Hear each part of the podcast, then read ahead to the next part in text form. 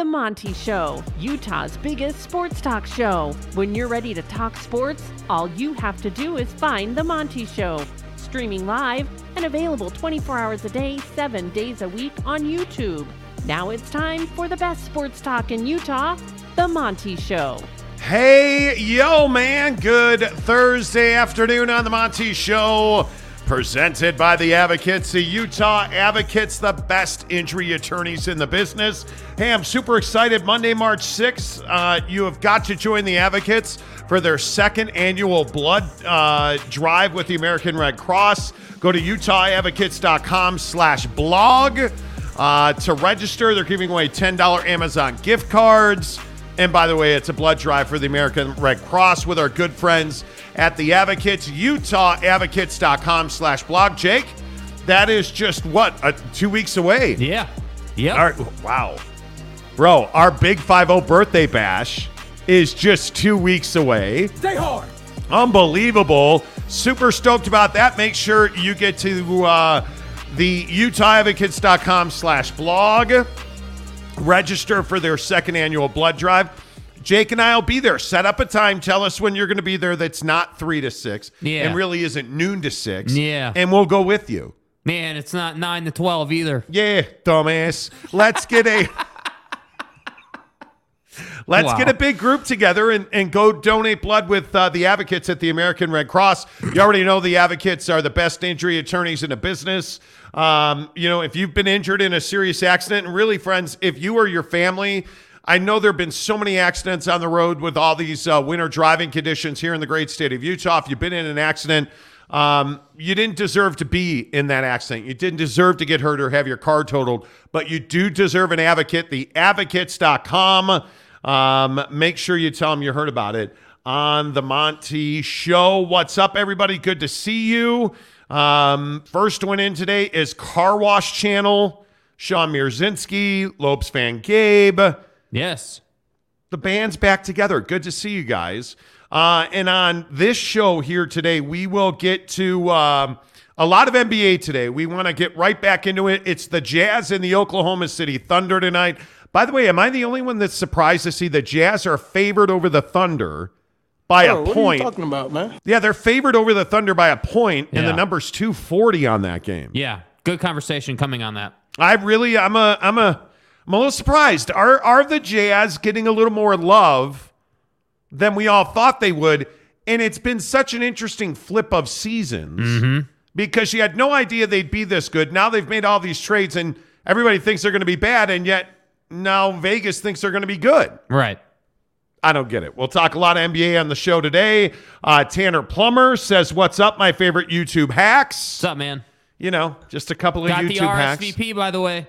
Start RSVPing for the for the event. Let's go. That's right. Afternoon casual. Smash that like button, please do. Yes, as Jake said, uh, if you are a member of the program, right, and if you're not a member, more importantly, maybe you should become a member because that'll get you into the Big Five Zero birthday bash on Saturday, or excuse me, on Friday, March 10th. Max Tooley from BYU, Brant Kuithe from Utah are going to join us for the Grizzlies game that night. We're going to have a full meal for you. It is going to be amazing. We're expecting somewhere around 100 folks. If you are a member of the program already, if you have joined our exclusive membership, RSVP to Jake. Uh, it's in the group right now on Instagram. Make sure you RSVP. You're in. We just need to get a head count how many people are coming. Oh, you're not a member of the program. You haven't joined, but you want to meet Max Tooley. You want to hang out with Brant Kuithe. You want to see some great Utah Grizzlies hockey and then get to touch the Stanley Cup the next day. Uh, yeah, all you have to do is join the membership. The link is in the comments below.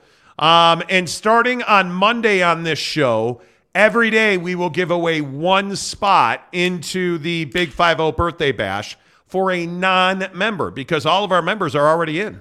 As a member, you're in, dude. It's over. Uh, let's get to work here on a Thursday. Obviously, the big story uh, that everybody has been talking about is the Pac 12. Um, and the situation where you have, you know, just what, what would you call uh, uh, the soap opera around the Pac 12? Yeah, I think the circus, the the the never-ending conversation, the the which way is the Pac 12 going to die today conversation, the which way is Gonzaga going to join the Big 12 conversation today. Like there is there is so many different sides of this conversation that I think everybody loves to talk about that I'm really just curious. I'd love to just ask the question in the comments. Are you guys tired of talking about it yet? Because we talk about it every day. There seems to be little news stories about it every single day.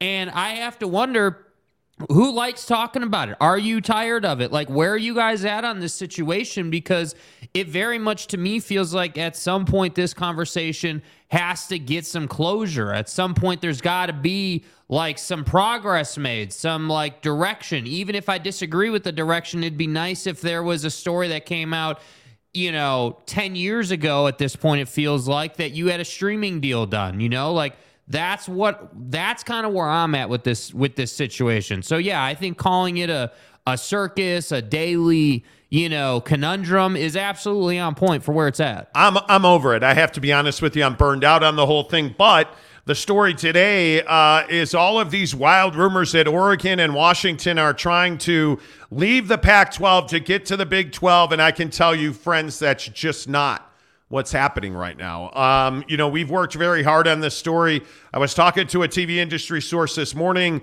um, who I trust very much, who I have spoken to about this on a regular basis. Nobody has heard that Oregon and Washington are reaching out to the Big 12 or that there's been an invite or. I just don't buy into this story. And I think the finances don't add up. Number one, Oregon and Washington aren't going to leave the Pac 12 without knowing what's in the pipeline, right? And and as many people may think, hey, of course they know. You know, President Cauce at, at, at Washington essentially is the czar of the Pac 12 right now. She sits on top of the executive committee, um, who basically is a small group of the 10 presidents. It's I think it's three presidents make up the executive committee and they essentially advise the rest of the conference and update the rest of the conference. There's no world, in no world does it make sense for the president of Washington to be looking for an escape hatch without even knowing what the TV deal is at this point and the wild rumors surrounding Oregon and Washington, you know, reaching out to the Big 12, there is absolutely zero evidence of that. There are no nobody in this situation that we've spoken to on a regular basis. And I know, look, you all say, trust me, bro. So we've been pretty good on this. Like I feel like we have gotten ve- really nothing on this Pac-12 story. Mm-hmm. I don't feel like we've gotten anything wrong on this Pac-12 story. We have led the news cycle, I think, nationally. And if you if you look back on our channel at everything we've reported, we've been pretty nails. None yes. of our sources on this, none of them have heard about Oregon or Washington reaching out to the Big 12. Yeah. Not not a single one because it doesn't make sense. And if you figure as most people do, if you figure the finances will drive realignment cuz they almost always do. Look at the numbers that we know now. We know that the Pac 12 at this moment their biggest offer is $25 million a year per school per year, right? $250 million a year for seven years. So let's say that's 25 million for Oregon and Washington individually. Do you really feel like they're going to A, leave the Pac 12 over $6 million to go to the Big 12? So they're just going to up and leave for $6 million. By the way, they're not going to get that $6 million extra. Because if you're going into a conference, are they going to make you a full share member? They're certainly not. There's no way that Oregon and Washington, just in practical thinking, are going to go into the Big 12 and get 100%. Somebody said to me that the, the Big 12, Brett Yormark, has offered Washington 125%. Full share plus 25%. Why would you do that? And how are you going to get the rest of the conference to agree to that? Because mm-hmm. it's not up to Brett Yormark how much each one of these new supposed new members makes. That's up to the, the presidents of the conference. That's up to those running the conference that Brett Yormark reports to. And there's not a president in the Big 12 that's like, oh, yeah, you know what? I'm going to give up 2% just to make sure that we get Washington you're offering them a.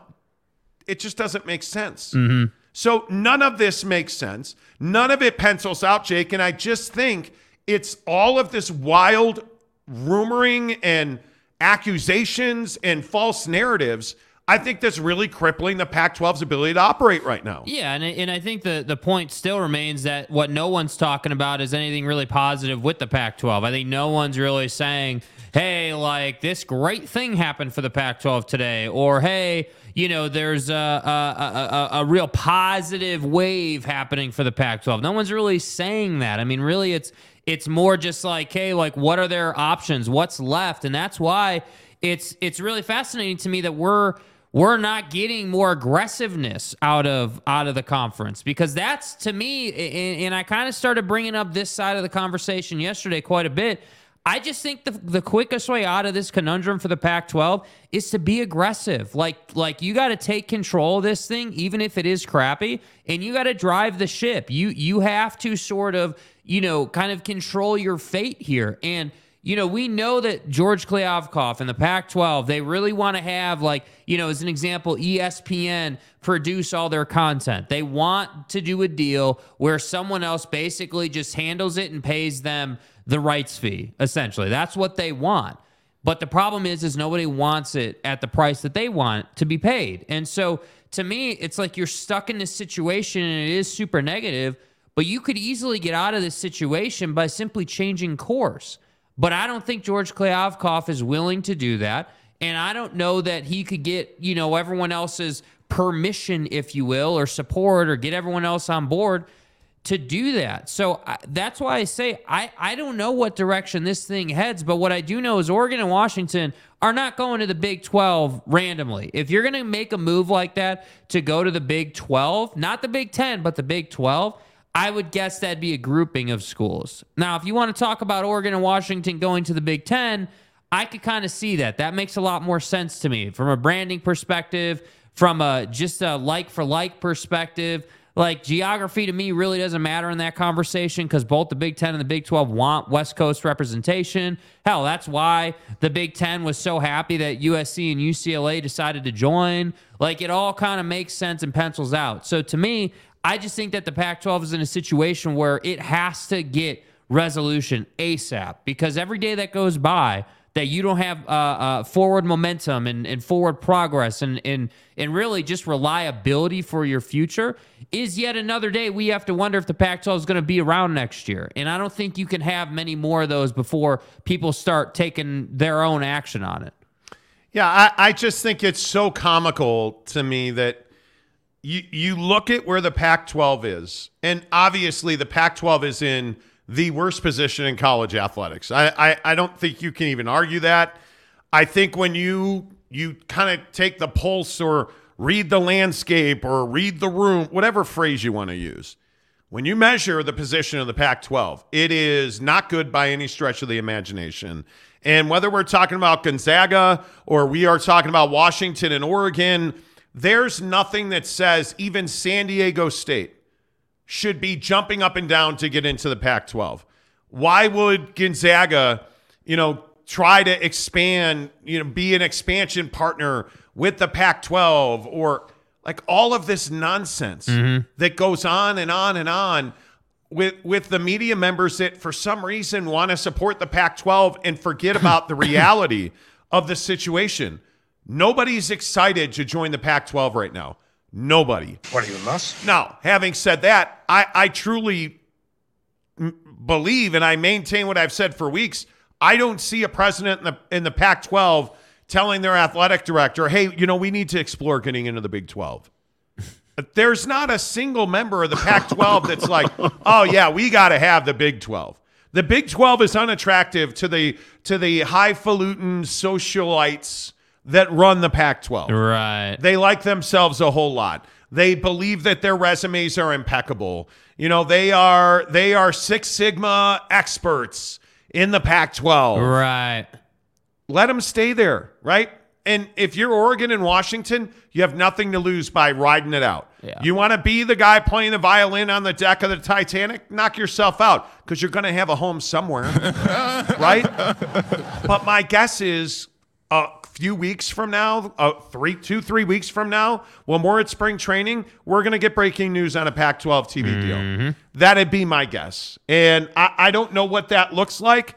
I, my guess is that we are going to get a significant amount of content on stream, um, which would not surprise anybody because, as we've talked about on this show for several weeks, I think we are all well aware um, that that Amazon and ESPN have talked about a game of the week on a Wednesday or a Friday. We have talked about that for a couple of weeks now. Yeah. I think we heard this week um, there were reports out that Amazon uh, was not the only streamer that the Pac 12 is now talking to.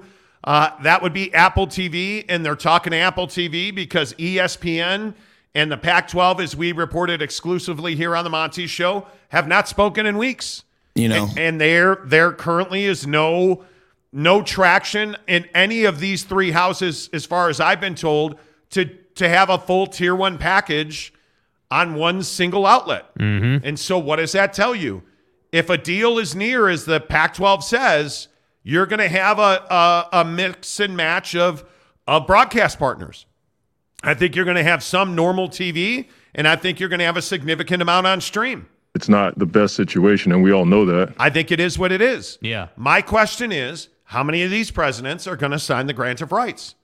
And it, I know you're you're probably thinking to yourself, "Oh God, back to this now." Well, I still think it's the biggest part the of core this. issue. Yeah, I think it's the biggest part of the conversation because I I am not convinced that no matter what it is, whether it's ESPN or Apple TV or Amazon, I am not convinced that you can get these 10 people into a room or on a conference call and say and have George Kliavkoff present to them, "Hey, here's the TV deal or the distribution deal I've negotiated." Because it's garbage. I just don't think you're going to be able to do that. Yeah. And I think the bigger issue is is you're going to have an executive committee at the uh, of Pac-12 presidents led by President Cauce at Washington who is going to try and sell this to the other 7 members.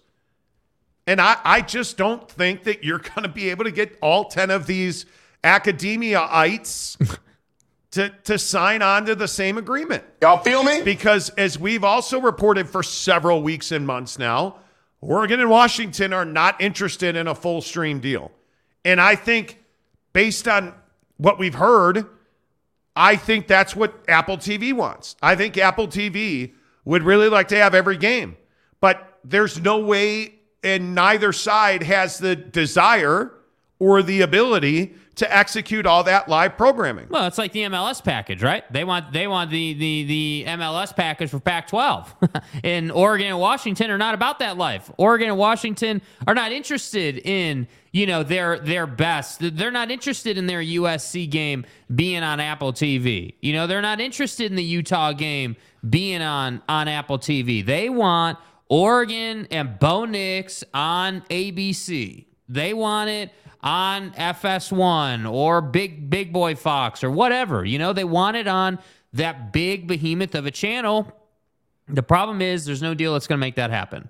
And that's that's that's just dangerous. And that's why I say like this whole concept about whether the Pac-12 is going to survive or not is real because if you're not willing to take control here, if you're not willing to say okay, look, like we've been trying to get a distribution deal done for I don't know what six months at least now. At like least. at least like it's probably going on a year now for really being serious. Like, hey, we've been trying to get a distribution deal done for some time now, and we have not been able to. We have struggled and had you know a lot of failure with it, a lot of struggle, a lot of hurdles. So maybe we need to take a step back and go a different direction. And so whether you're looking at the the, the philosophical differences, whether you're looking at the fact that USC and UCLA aren't even involved in any of these discussions anymore, which is another rumor that I've heard. Like, oh, well, USC and UCLA are still yada yada. They're not even involved in any of these conversations. They're gone, man. They're just they're just along for the and, ride. a- at this and point. again, what is that a great example of? Anybody who's telling you that USC and UCLA are, I heard yesterday, advising the other 10 members. Do you really think Washington and Oregon are going to take counsel from USC, who cut the legs out on this conference? Do you really think it's so ridiculous? yeah, yeah. It's so ridiculous in my mind. Uh, all right, let's get your comments in here. Um, you know, I, I, I know we we we talk a lot and we we try to give you a lot of information. Um, ask away questions you have. What do you guys think is going to happen? Are you tired of talking about this? Yeah. Because I have to tell you, I'm worn out on it. Every time I get a text message from somebody, I'm like, damn, dude, I'm not in the mood to talk about this. I, I'm not. Like, I was talking to a friend of mine in Portland who asked me to uh, come on a radio show. And I was like, dude, A, I'm on at the same time that show's on. But B, Whatever. I just don't want to talk about it. Yeah. I, I don't. I just I, I'm not in the I'm not in the mood to do it. You know, but it is the it is the the biggest deal. Um, I think it is one of the biggest stories in sports right now because it's very rare that you get a situation like this where you actually get to change the way that business is done in a professional sport. And I think that's what you're seeing right now. I think you are seeing right now that as and when this TV deal comes out, I think the business of professional sports on television is forever changed. Yeah. Because I'm really hoping, as somebody that loves the Pac 12, I am really hoping that it's all stream. I'm really hoping that Georgie can sell to the presidents to give the middle finger to ESPN and go all in on streaming. Because that's what you should do. Yeah. That's the right move for the long term health of the conference, in my opinion, is go all in on streaming, right? And once you're all in on streaming, the other thing I would say is get very aggressive with sales. I mean, just be a branding machine Yeah. make as much money as you can and then that because that's what's going to give you the hammer And, in distribution in sports you want the hammer you got to make the most money Yes. make that bread and then start whacking people over the skull with your Facts. hammer that's really what this comes down to um, which is why i always say that bucked up is the official energy drink of the monty program Hey, Monty. here on the Monty Show, you know we're big energy drink drinkers, and you know that Bucked Up has come on board as the official energy drink of the show. This right here is a uh, mango tango, Mango Bucked Up, and you'll notice zero sugar. That is a uh, that is a big deal to me. Zero sugar. Um. I'm a big believer that sugar is what kills you, not fat. Um, I am a, a somebody that does not. I never drink my calories. It, I just don't think you can do it. And Bucked Up is absolutely the solution for that. They have great tasting, zero sugar energy drinks. By the way, if you go into any of their Utah locations, say, "Hey, heard about you on that Monty program." it's Monty. Can I get a free energy drink? Yes, you Hey, can. guys. They will give you a free can of uh, Bucked Up Energy, but why don't we give you even more free Bucked Up product in the description of the YouTube program? And if you're listening on Spotify, and thank you to everybody who DM'd me on Twitter last night. I listen on Spotify, Monty. Um, What's up, big bro? I appreciate that. In well, in the description of the podcast and certainly live right here on YouTube, click it. There's a link down there that says free sample at Bucked Up. Click the free sample link. You can pick any of the samples you want, any of their products. You can sample them. They'll send you three free samples and a Bucked Up shaker. And their shaker cups are awesome. They are shaker cups on ap- absolute roids is the best way to say it. Mm-hmm. Because they're bigger they have a post on it the the the little mixer blender ball thing Yeah. is attached to the post so you never lose them. They don't i cannot tell you how many times i've either dropped it on the floor or put a blender ball down a down a garbage disposal. And i think this from from bucked up absolutely changes that. Get the free sample. It costs you nothing. Get the shaker cup. It costs you nothing Get to buckedup.com. Use the promo code Monty to get 20% off your purchase. Get your free samples. Tell me you heard about it on the Monty Show. Bucked Up is the official energy drink of the Monty program. All right, let's get your thoughts in here. Um, let me go all the way back to the top because I always I feel to the like top. I feel like I always do a disservice. And you guys are great. We get a lot of comments every day, and I feel bad because sometimes I I don't get to all the comments at the top. So Sean Mirzinski says, "Wait, I have been busy all day. Are they leaving for sure, or just new rumors?" We really did. Oregon and Washington are. I'm telling you, they may leave the conference when it disintegrates or just before that.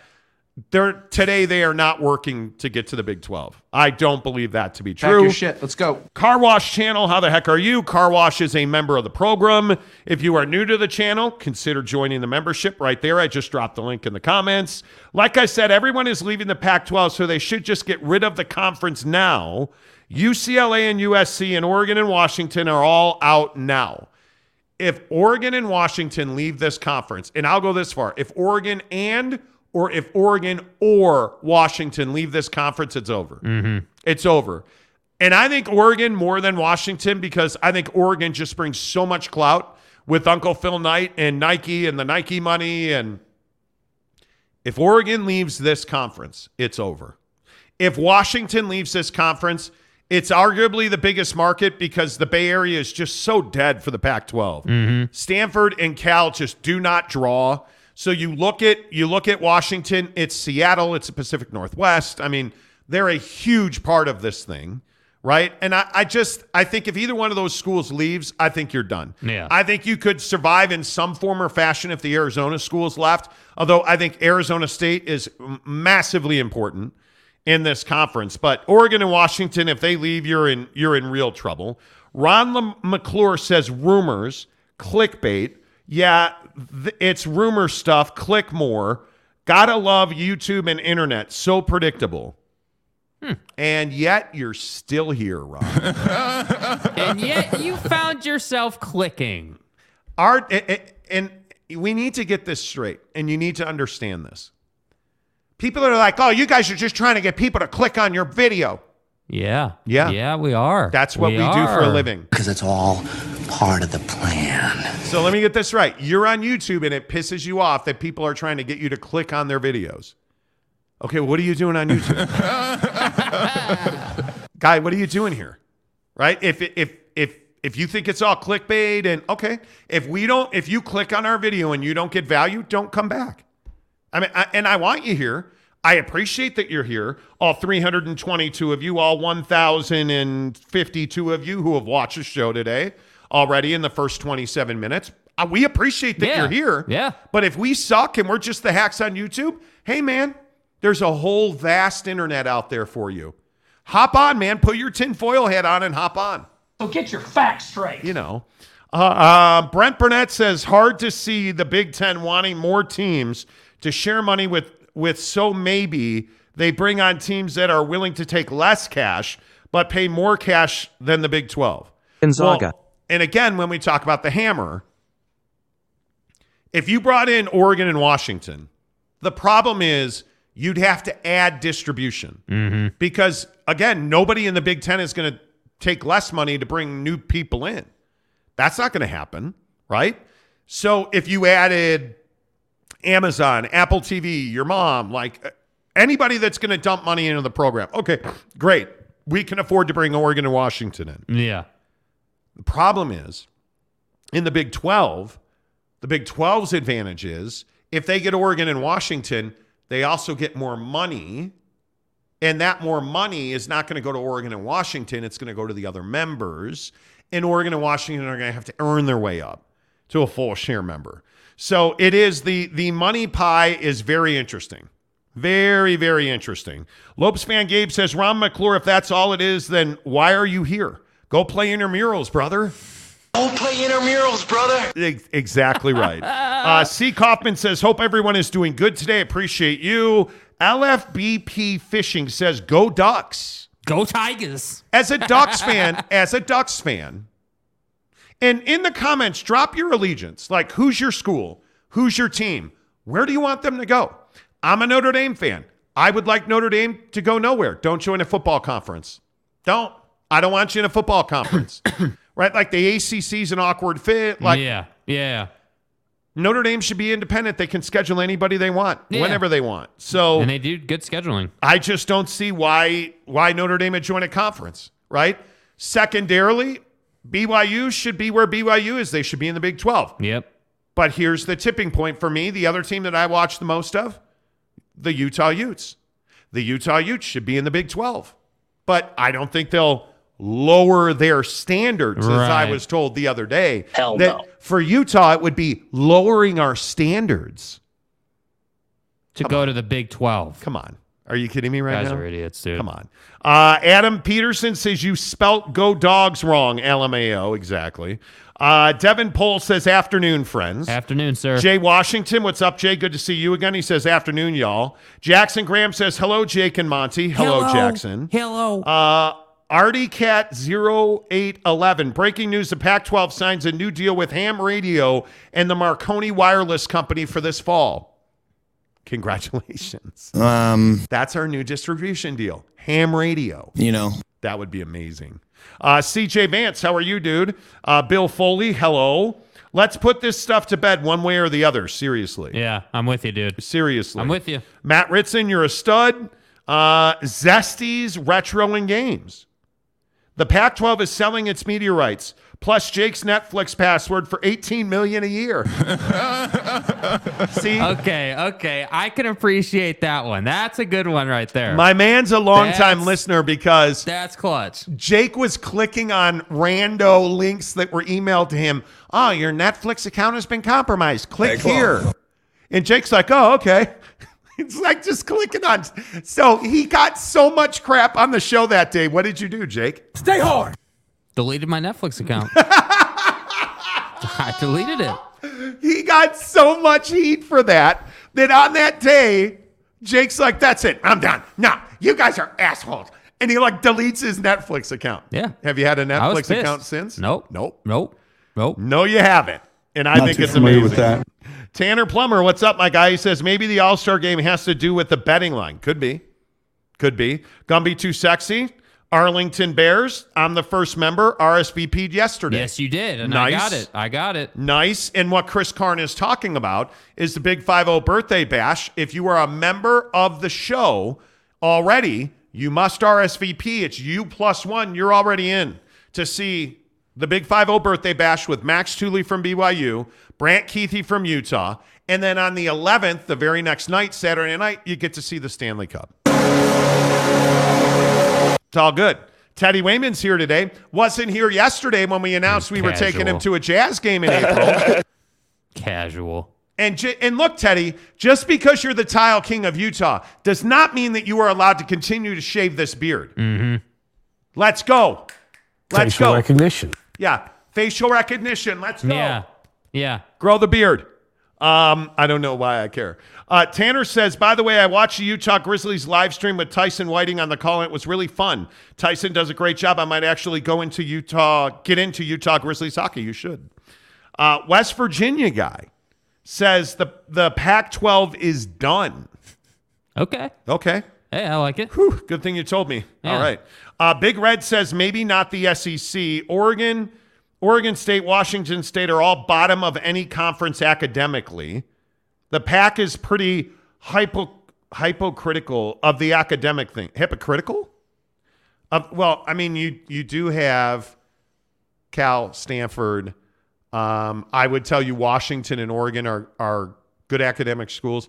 I mean, there is a little one in Boulder that's tough to get into. Utah is no walk in the park academically. Like, I think we all forget that these universities are about one tenth of one billionth of a percent football and basketball players. Yeah. That the students who actually go here actually go on to do spectacular things. So, uh, Zanzibar says so. Either you will hear about a new about a done TV deal, or you will hear about teams exploring options. Not both. That could be. Could absolutely be. You know. Uh, oh, that's very true. AAR says plus someone owes Comcast fifty million dollars. Well, I thought it was funny that people are like, "Oh yeah, um, UCLA is going to pay Cal's part of the fifty million. You don't even know how that's being repaid. What are you talking about? yeah. Uh, John says Apple Plus for college football. The Pac-12 is dead. Another Pac-12 is dead That's saying. reference. Yeah. Fresno State to the Big 12. Why? I just don't know what what sense does it make. They're not big enough to really justify it. you know. Uh, Sean Mirzinski says, "Don't know if you know this. Uh, Rams and Bobby Wagner have parted ways. Yeah, and the Rams are pissed that Bobby Wagner wouldn't forego his guaranteed money. if you're Bobby Wagner, you're not young. Why would you give up a penny? Yeah. You wouldn't. You wouldn't. You wouldn't. We'll get to that coming up in 20 minutes or so at uh, Football 50. Uh, Larry Pilgrim says, ESPN gone. You have no clue what is going on. Who said ESPN's gone? Yeah. Nobody said ESPN's gone. Yeah. What are you talking about, dude? Uh, what we reported yesterday is that ESPN and the Pac 12 have not talked in weeks, and that ESPN has told the Pac 12 that they're not bidding for their, their tier one rights, that that's not what their goal is. They'd like a game or two. And I think ESPN would much rather put on a live football game than uh, a sports center that early or a college game day final that early. Mm-hmm. I think they'd much rather have live sports programming, which people will watch much more much more readily. Yeah. And by the way, I think the other thing that was funny, I had a conversation with a TV guy the other day who explained to me like ESPN's priority on Saturday night isn't Jimmy and Steve sitting in their apartment jamming down on a pizza, Right. right? Their priority is everybody at all the bars because they that those bars and those restaurants and those big venues that play Sports Center and ESPN all the time, those guys pay a lot more money for their for their distribution. So they want to make sure that DirecTV keeps their bar business happy. Yeah. And they want to make sure that the cable companies keep their bar business happy Yes, yes, yes. because those those people will keep buying ESPN, mm-hmm. the Direct TVs, the Dish networks, the Comcast cables. So this is about a lot more than you know Jerry and Karen laying around their dorm room. I mean, there's there's a lot of stuff that uh, people don't think about. ESPN's not in the business of throwing bad money after bad money. Right. And I think ESPN is well aware that A, they don't need the programming. They would like it. It is a like. Any way you slice it, they've got the big dog of big dogs. And it, they've got the SEC deal. Yeah. They've got the ACC deal. They've got Big 12. They've got like everything that you need in college football and basketball. ESPN has it or had access to it and said no.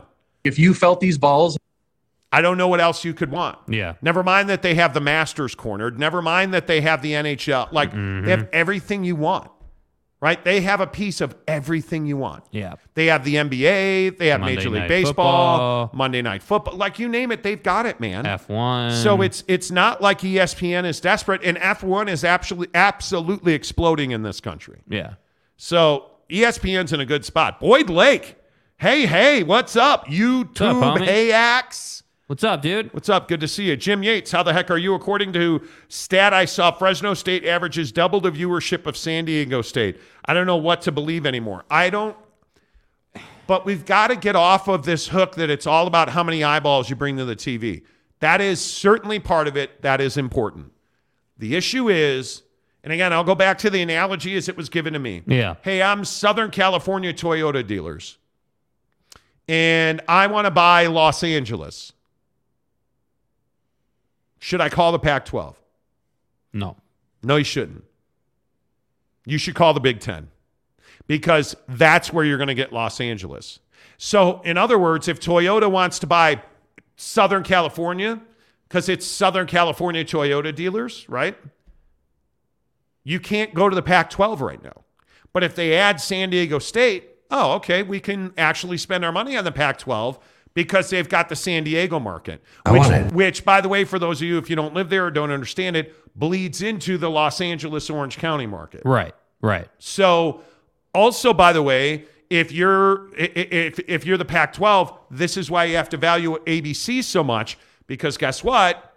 If ABC and ESPN don't carry your games, and somebody in San Diego wants to watch San Diego State take on Oregon, where are they going to go? They're probably going to wind up on Amazon, right? But they're not going to be on ABC or ESPN, right? So your Los Angeles market would get what game? Well, they would get the San Diego State game. So rewind the rewind the story. I'm the Southern California Toyota dealers. I'm going to spend on ABC 7 in Los Angeles and and ABC in, in San Diego and it's a it's a big business It's an ecosystem. and ex- an ecosystem. You got to put all that together. yes. So it's not just, hey, Fresno State has more viewers. There's a lot more to that. If I'm Southern California Toyota dealers, how much more do you think you have to market your Toyota dealers in Southern California than your Toyota dealers, Fresno's in the Central Valley, than your Central California Toyota? I mean, it's not even close. Yeah. It's it the business model for Bud, Coors, Modelo, you name it, um, for bucked up energy. Do you, know, do you know how different that game is in LA than it is in Fresno? Okay, It's a it's a totally different thing. Yeah. And it, I know that it's hard to, I know that it's, you guys are thinking that I'm getting way too deep into this. I see some of the comments, but I'm telling you right now, it matters where your buildings are sitting right now. Mm-hmm. More than it matters how many people are in the buildings. I, I'm, I'm just telling you that. Yeah. And I think, you know what, Provo Cougar fan, I think this is exactly right. Brett Yormark has gone silent this week because that's who the dude is. Yeah, he understands it. He knows when not to talk. Do you guys, I mean, do you pay attention to where the rumors come from? Where are the rumors not coming from? The Big 12. Where are all the rumors coming from? Oh, well, Oregon's doing this and Washington's doing that and, uh, you know, the Arizona schools. And it's all coming from the Pac 12. None of it's coming from the Big 12. And why is that? Because they're unified. They're happy. Yes. They understand that they're sitting up on the ridge and the Pac 12's in the valley below, and they're just waiting to get picked off. Those are numbers of death. Why would why would Brett Yormark or the Big 12 be talking at all? Right? Who in the Big 12 is speaking like you look at Wilner and Canzano, Yeah. Like doing podcasts and writing columns and talking about how you know Gonzaga should would never join the Big 12 and that it's all about the Pac 12. Gonzaga. Like, I mean w- anyway, They're doing everything they can. That's the difference. are. They're quite literally they are doing everything like writing, speaking, tweeting, Instagramming, your momming. They're doing everything, dude. And and I think that it's it, it just is this thing where I think unless you've really gone deep into this and you have have kind of obsessed over because there's just so many this isn't whether the sky is blue or green right? This isn't just look up and make a determination. This is okay what angle are we looking at it from? Which side of the table are you on depending on that angle? And what do you need to get done depending on which side of the table you're on Yeah. so like this thing is layered and, and that's why I think it's such a hard discussion or maybe a maybe such a deep topic for everyone because some people want Fresno State to go to the Big 12. Some people want, you know, Gonzaga to get to the pack. Like depending on who you are, you want these different things, but but at the end of the day, I would just tell you guys you have to put yourself in the position of of who you're advocating for. So if you're someone saying, "Hey, you know, Gonzaga to the Big 12. Well, why would Gonzaga do that right now? Why would Gonzaga do anything right now? Why would X do Y? That's what you have to do to make this conversation really logically walk the course. Yeah, I, I, I'm fascinated by it. I really am. And I think most times, if you look at the people reporting these ridiculous rumors, and you kind of understand, well, they're more, they're Pac-12 people. Oh, okay, I get that. Oh, they're Big 12 people. Oh, I like. You can kind of read the tea leaves about what is or what isn't. Uh, Mr. Jesse 4014 says, "Do you really think us Angelinos care about San Diego?" No, you probably don't. You probably don't. Not if, if you're a Dodger fan and you got on a Dodger lid. I think you're hoping that Fernando Tatis falls off his bicycle again, right? but I nobody mean, said, but I want to make this really clear because that comment kind of makes me feel like you didn't hear us clearly or something. We never said that Los Angeles folks care about San Diego. That's not No. what we said. What we said was that if the Pac 12 added San Diego State, now they have a, a, a door into the advertising spend for you know Southern California Toyota dealers. So Yeah. that Toyota dealer can now logically say, okay, yeah, the Pac 12 is going to be here, and, you know, we need to spend money with them because people are going to be watching their content on TVs in La Jolla, in San Diego, you know, the TV that's on at Cafe Coyote. You know, we want to make sure that there's a, a Tundra or a Tacoma or a new Sequoia on that TV. but you look at Bud. Budweiser is a perfect example, uh, Mr. Jesse.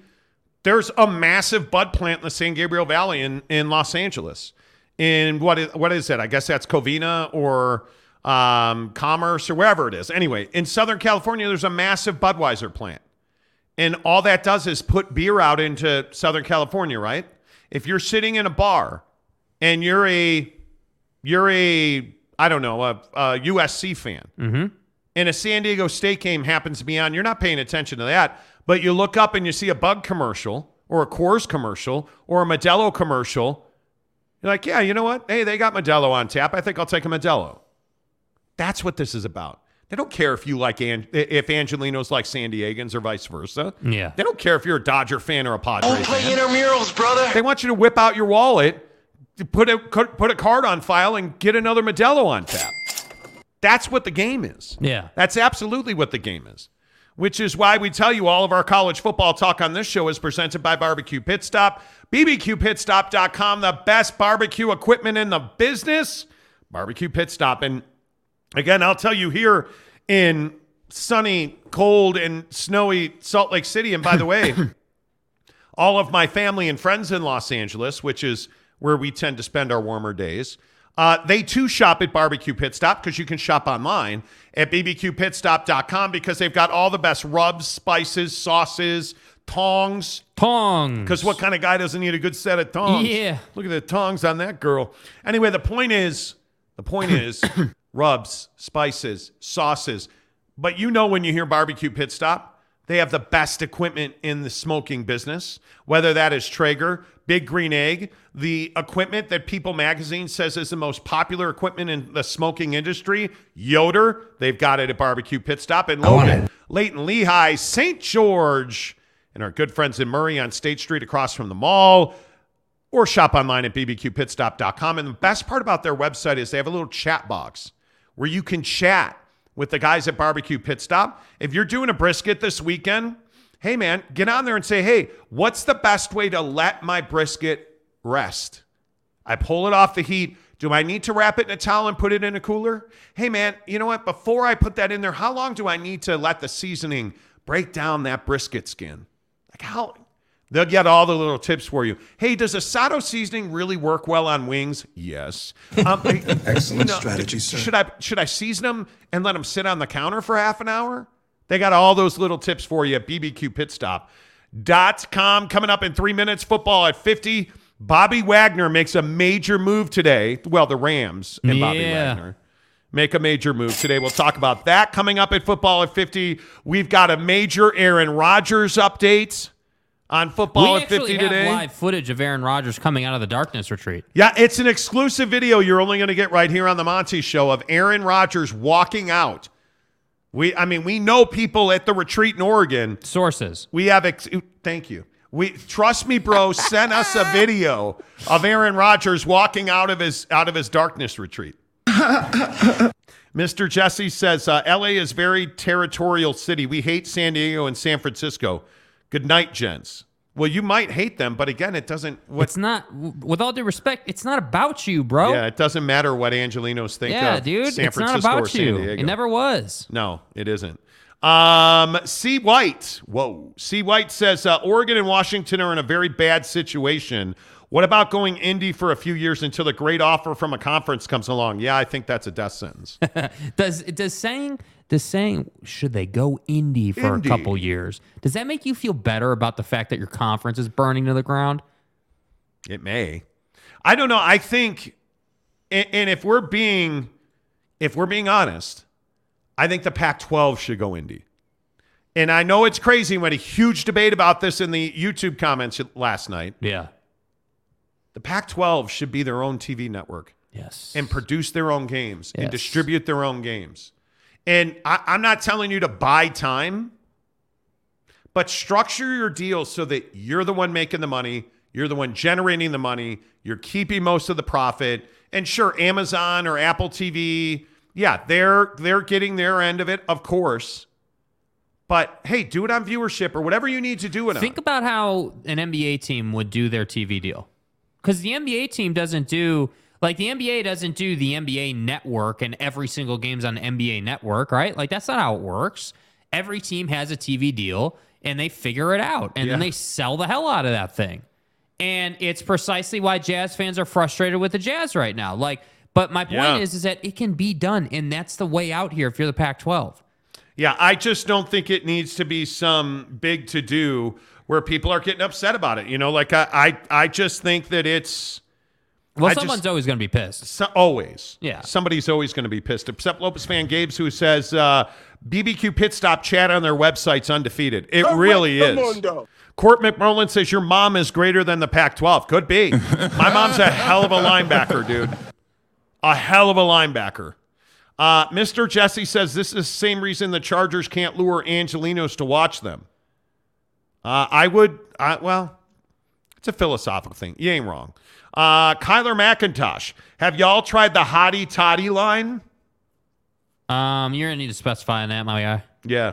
Uh, Ron McClure, my expectation is San Diego State and probably SMU will be Pac 12 bound very soon. Then the contract will be signed in a few weeks. I think you have got to get expansion before you get a TV deal. And San Diego State uh, uh, reportedly is telling people that they're joining the, the Pac 12. And I would assume it's SMU. I don't know why you would take Fresno State or Rice. Um, I mean, we've been talking about SMU since last summer. Yeah. It's always been San Diego State and SMU.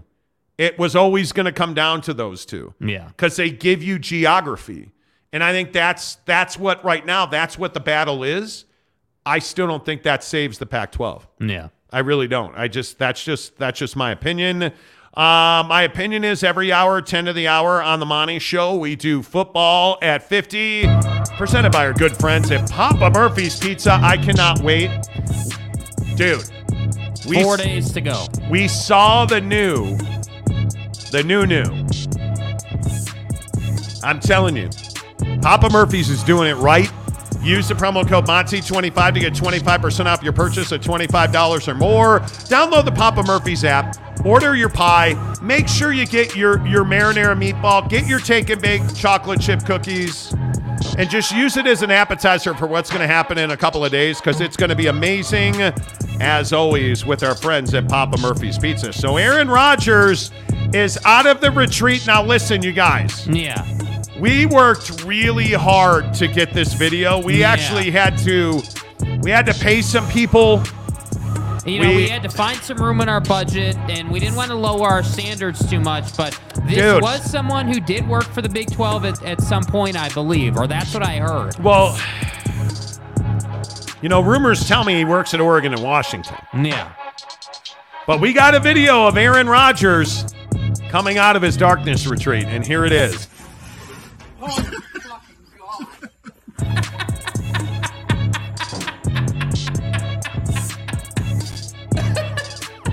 Come on, man. Come on, man. That's funny. Come on, dude. That's funny as hell, bro. I'm telling you guys that that right Buddy. there is Aaron Rodgers coming out of his and look how dark it is in there. Look how dark it is in Look there. at his face. How high do you think Aaron Rodgers is in this picture? Dude. Like, look how wigged out he is. That's ayahuasca working. Bro. So Aaron Rodgers left his four-day darkness retreat. Right, right. And dudes, when I tell you he was in a retreat, yeah. my guy was on his own. Uh huh. This is the room that he was in. Right. That that or that like burgundy mat in the middle with the candle in a circle on it. That's for your butthole so that you can sit there and meditate. That's a queen size bed and a bathtub. And the only other thing that you have access to in that room is a light switch. And you want to know how you get in that room? That's how you get in that room. Are you guys check that out, bro?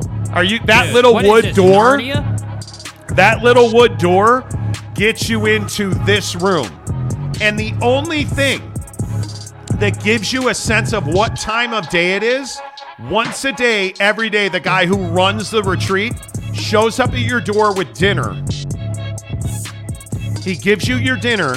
He gives you some words of wisdom if you need them. And then he's gone for 24 more hours. That's how you tell time in that Bro. room. Because most people, most people never leave that room.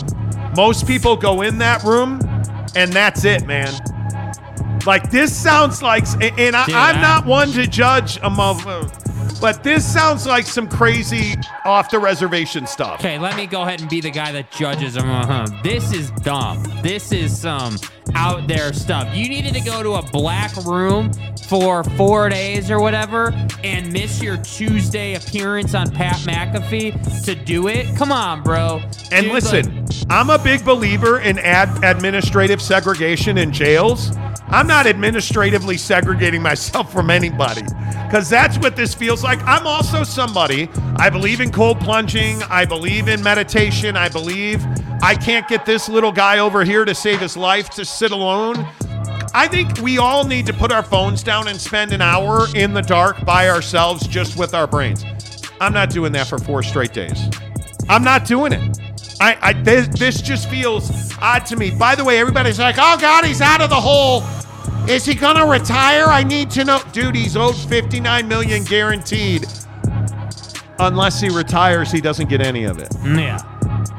He's not retiring. He's not leaving 59 million. He's got too many Hollywood actresses to pound, dude. Yeah. He's not leaving 59 million on the table. There's no chance that's happening.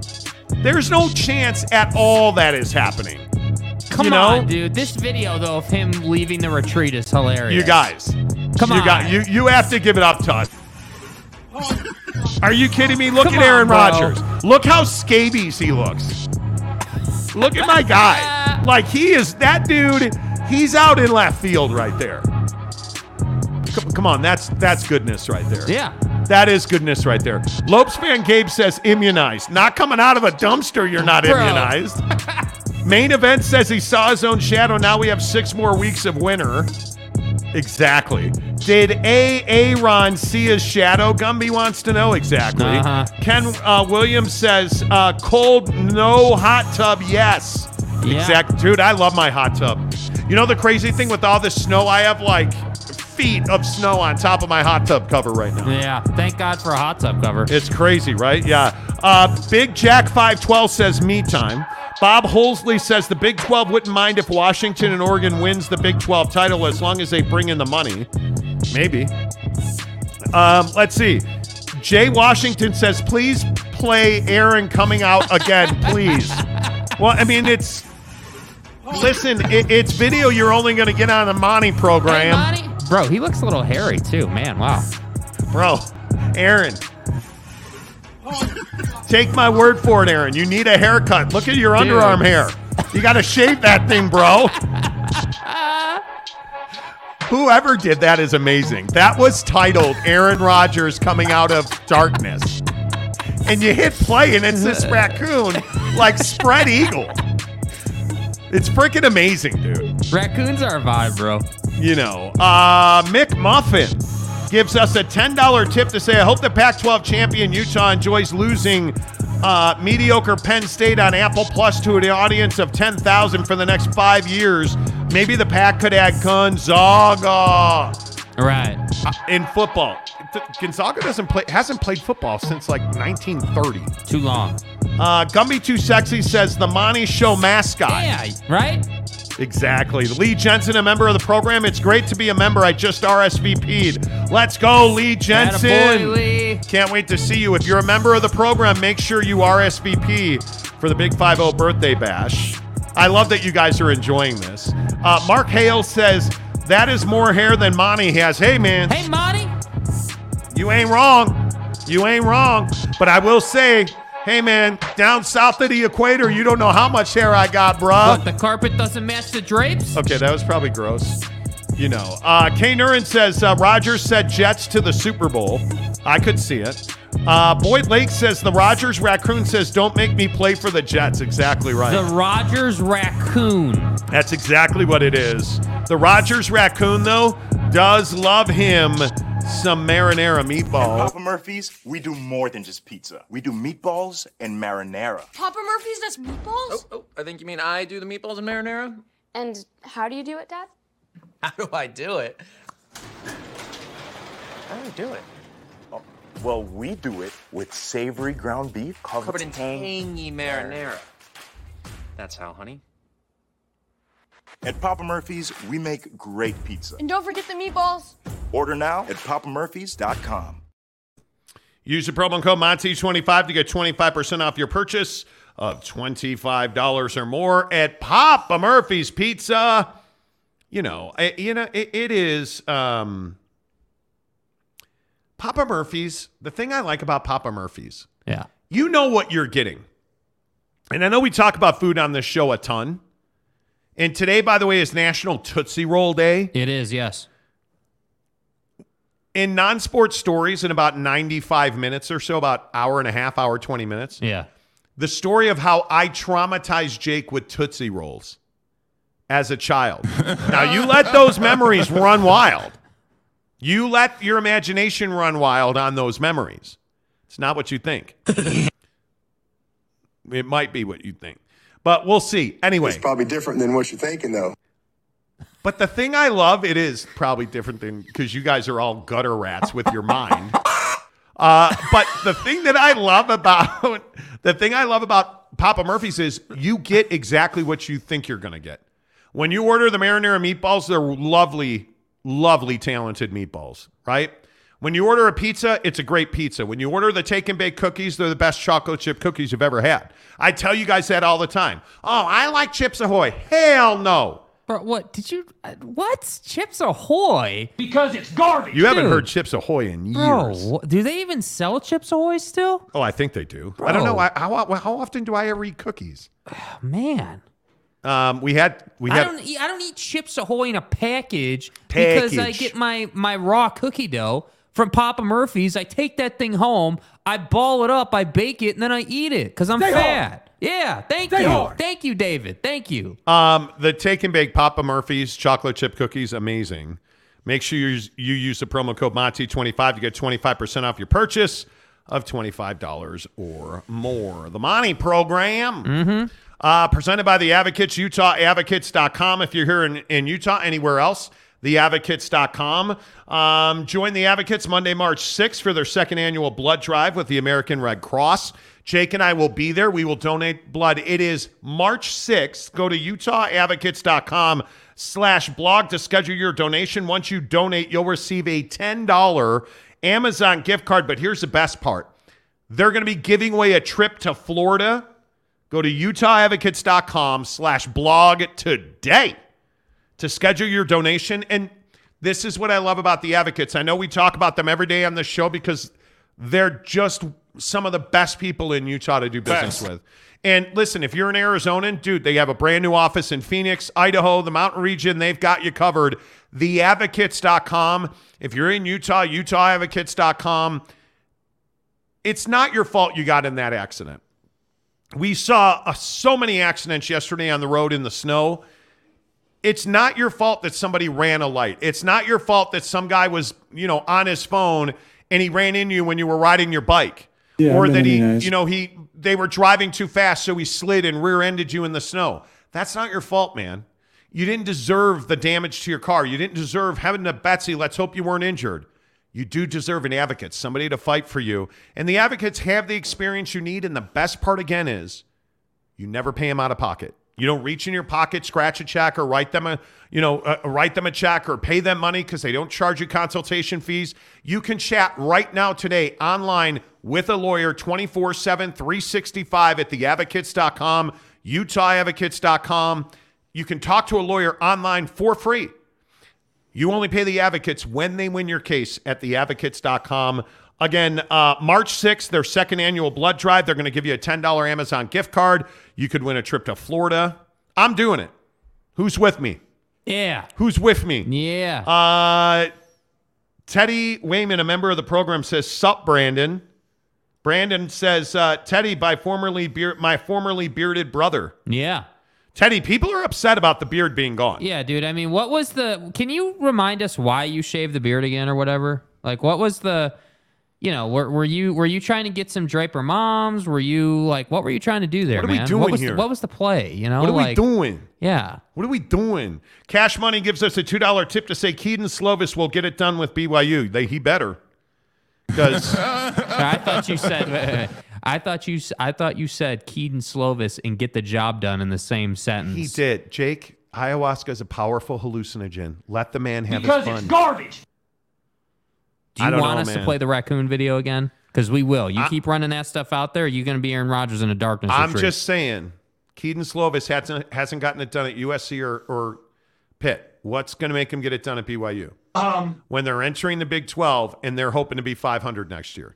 Tell like, am I No. wrong about that? And I'm always open to talk some BYU ball. I am. They're going into the Big 12, which is absolutely a ball buster.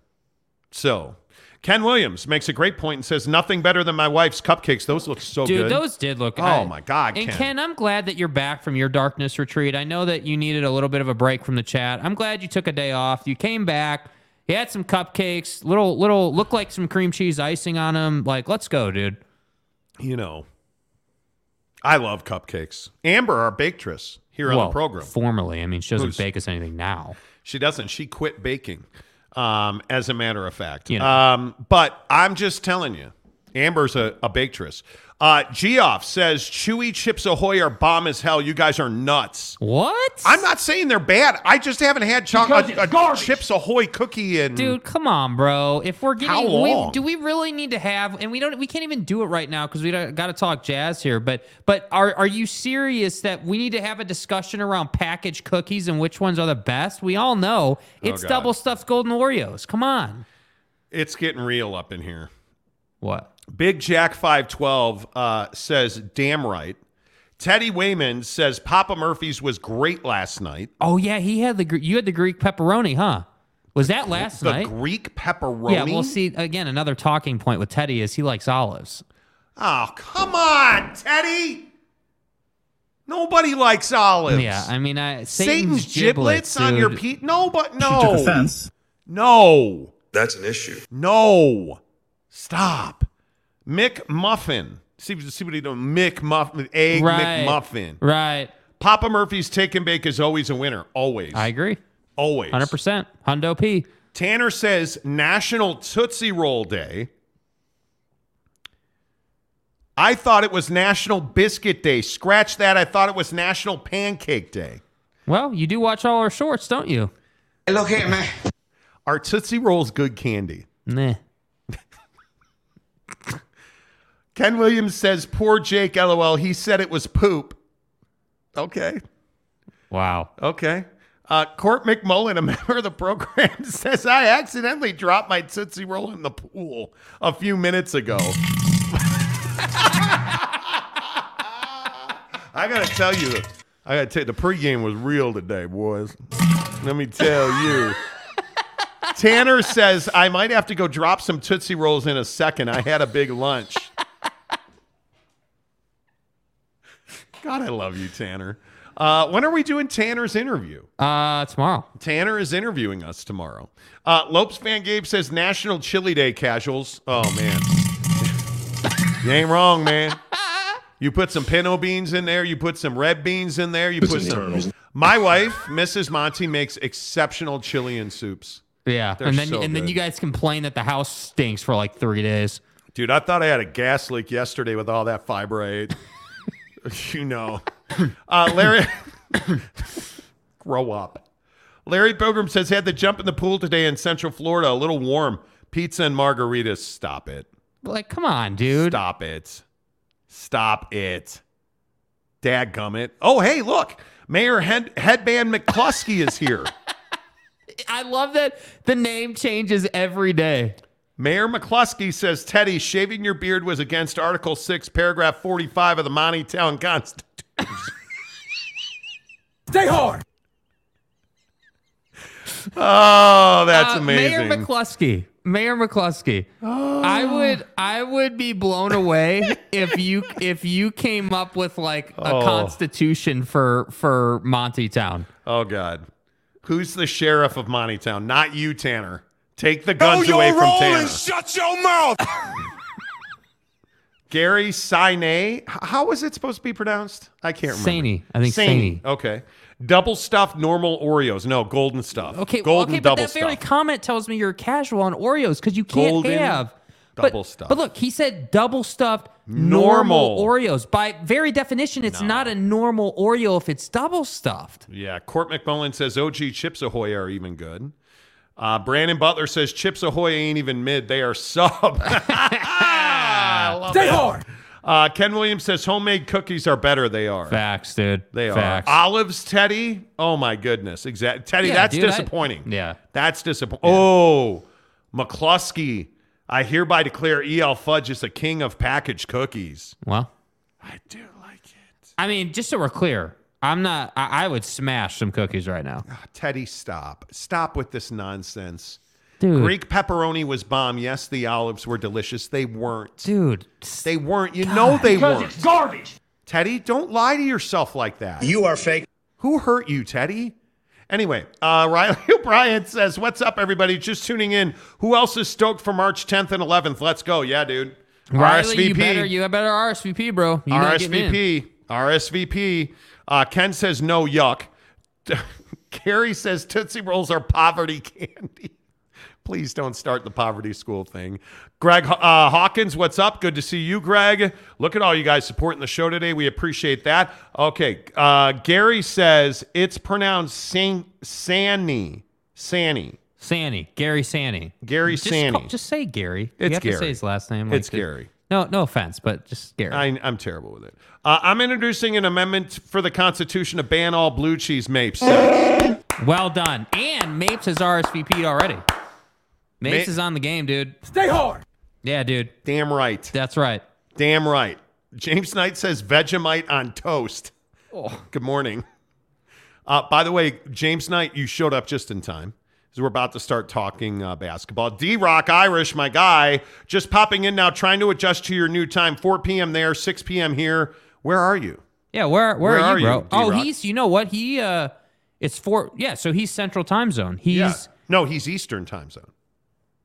oh he'd be 'Cause we're Eastern. yeah, we're Mount sorry, my bad. Sorry. Sorry. My bad. Stop talking. You know, uh, okay, let's see. What uh Girl Scout Thin Mints, Maury Alvarez. Is it Girl Scout season yet? Uh, Ke- yes, it is actually. Uh, Keaton Critchlow says Girl Scout Samoas, Girl Scout Thin Mints. Do you still have the link to Buddy's Girl Scout? Marcos Gomez, Yeah. our old Yelp Yeah. Friend. Yes, I do. Yeah. But uh, four more days until we can order online. Oh, okay, uh, okay. D Rock says Southwest Florida. Oh, okay, D Rock. Okay. Southwest Florida. How about that? Um, would that be like Tampa? Where you know, I miss spring training there. Brady Cook, member of the program, smoked some tri-tip on a Traeger, put it in some chili we made. Oh, Oh, my god. Uh, Holla Billy, what's up? How the heck are you? Uh, Jay Washington says uh, blue cheese, disgusting. Please pass the amendment. Yeah, seriously. Dude. I second that done, dude. amendment. Get it done, man. Like you know. Uh, Tanner Plummer says, I second the motion of blue cheese carried. Um, Brandon Butler says Jake gets single and asks if a girl if it's Girl Scout season. Oh! Stay hard. Okay, that's that's a burner right there, bro. Wow, Fort Myers. I love Fort Myers. Love Fort Myers, the Monty Show. Let's talk a little NBA hoop. If you're here for Pac 12, 45 minutes from now at 5 o'clock Mountain Time, we'll get back to that. Top of the hour. Yeah. Uh, so stick around for that. Uh, let's talk some NBA hoop. Thanks to our friends at Quick Quack Car Wash. You guys know by now, every time we talk NBA hoop, anytime we talk the Jazz, it's always presented by our friends at Quick Quack Car Wash. Hey, how about we give you, uh, in our good friends here in Jita, how about we give you guys 50% off any car wash at Quick Quack? There it is right there, guys. All you have to do is take a picture of that. If you are uh, unable to scan that code, take a screen grab. Have your wifey or your girlfriend, or in Yeah. Jake's case, somebody else because he's single. Um, hover their camera over that. It'll take you to a website that'll give you 50% off of a car wash at Quick Quack. They want to hook you guys up. We really appreciate you guys going to Quick Quack. It snowed yesterday. You know the roads have been trash. Get to Quick Quack. The car will come out looking excellent. Do what I do. Get a membership. You can go as much or as little as you want to Quick Quack Car Wash. They bring you all of our Utah Jazz and NBA programming right here on the program. Um, let's talk about the Utah Jazz. Yeah. How about the fact that they've got Josh Giddey in the Oklahoma City Thunder tonight? Yep.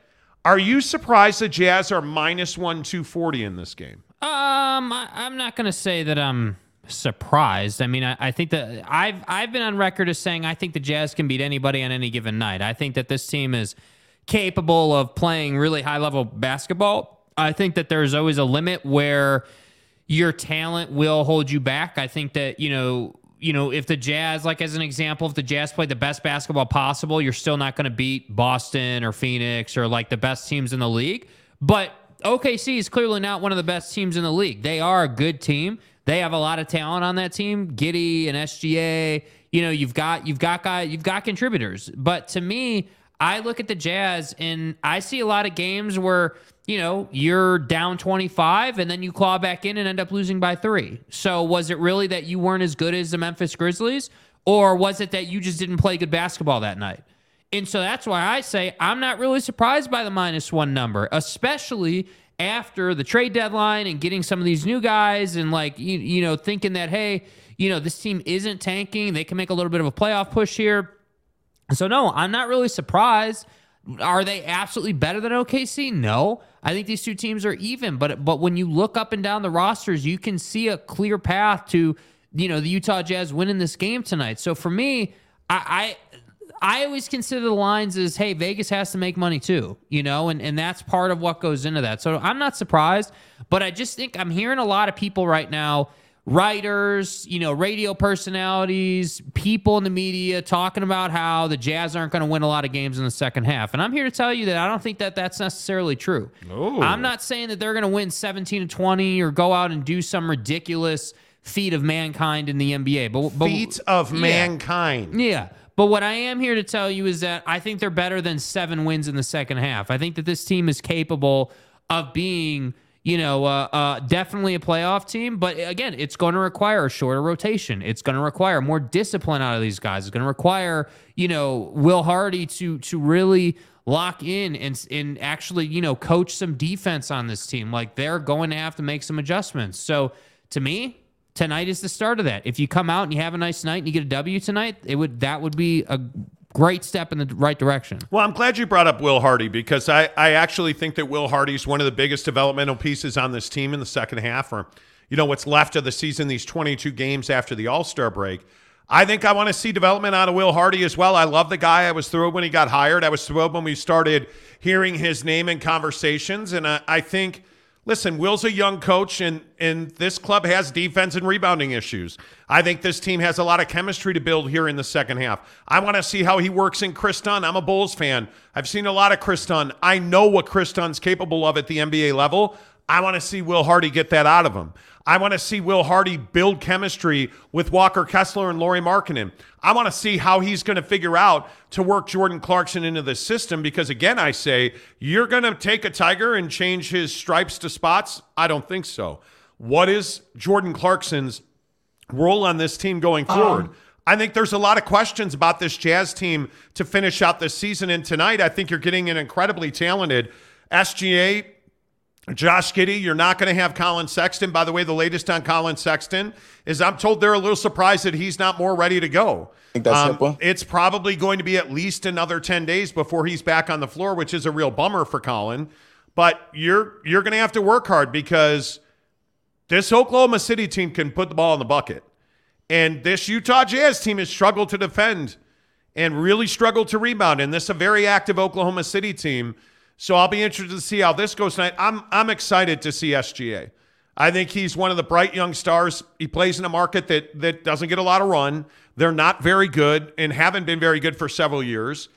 So I think he's under the radar. But dude, I'm really excited to see Shai Gilgeous Alexander tonight. Yeah, absolutely. I mean, I think just from a pure basketball perspective, eh, you know, nobody talks about the fact that this guy's putting up Kobe level numbers at his age, and I think that it's a real tip of the cap to him, and I and I and I really like his game. He's a crafty scorer, and I'm someone that really appreciates a good scorer. You know, someone who who maybe isn't six ten and maybe isn't the most gifted basketball player we've ever seen, but knows how to score knows how to play his game, and and really on most nights is going to find his way to 30 points whether you like it or not and some nights that's from the line other nights that's from the field so to me I, I, I just I appreciate him. Um, but I but I really do feel like this thing with Will Hardy is kind of for me, like if I'm ranking the things that I'm looking for in the second half, Will Hardy's development as a head coach is number one. Because if he doesn't develop as a head coach, all of this, you know, Danny Ainge dreaming about a uh, an NBA Finals uh, appearance slash title uh, is just going to go down the drain because ultimately, three years into a rebuild, you're going to let this guy go and you're going to have to put someone else in there if this team doesn't figure out how to play defense. And, and I'm not saying that Will Hardy can't coach defense. Clearly, he can, but they need to kind of start taking baby steps towards that, much like they took baby steps in developing some of these guys. You know, obviously, we've seen a lot of development out of Kessler, you know, and, and you guys know the names. But my point just is, is that what good is a dynamic roster if your head coach can't or or maybe isn't wanting so much to coach defense. But I, I think Will Hardy's that dude. I actually think Will Hardy is going to be one of the best head coaches in the NBA before it's all said and done.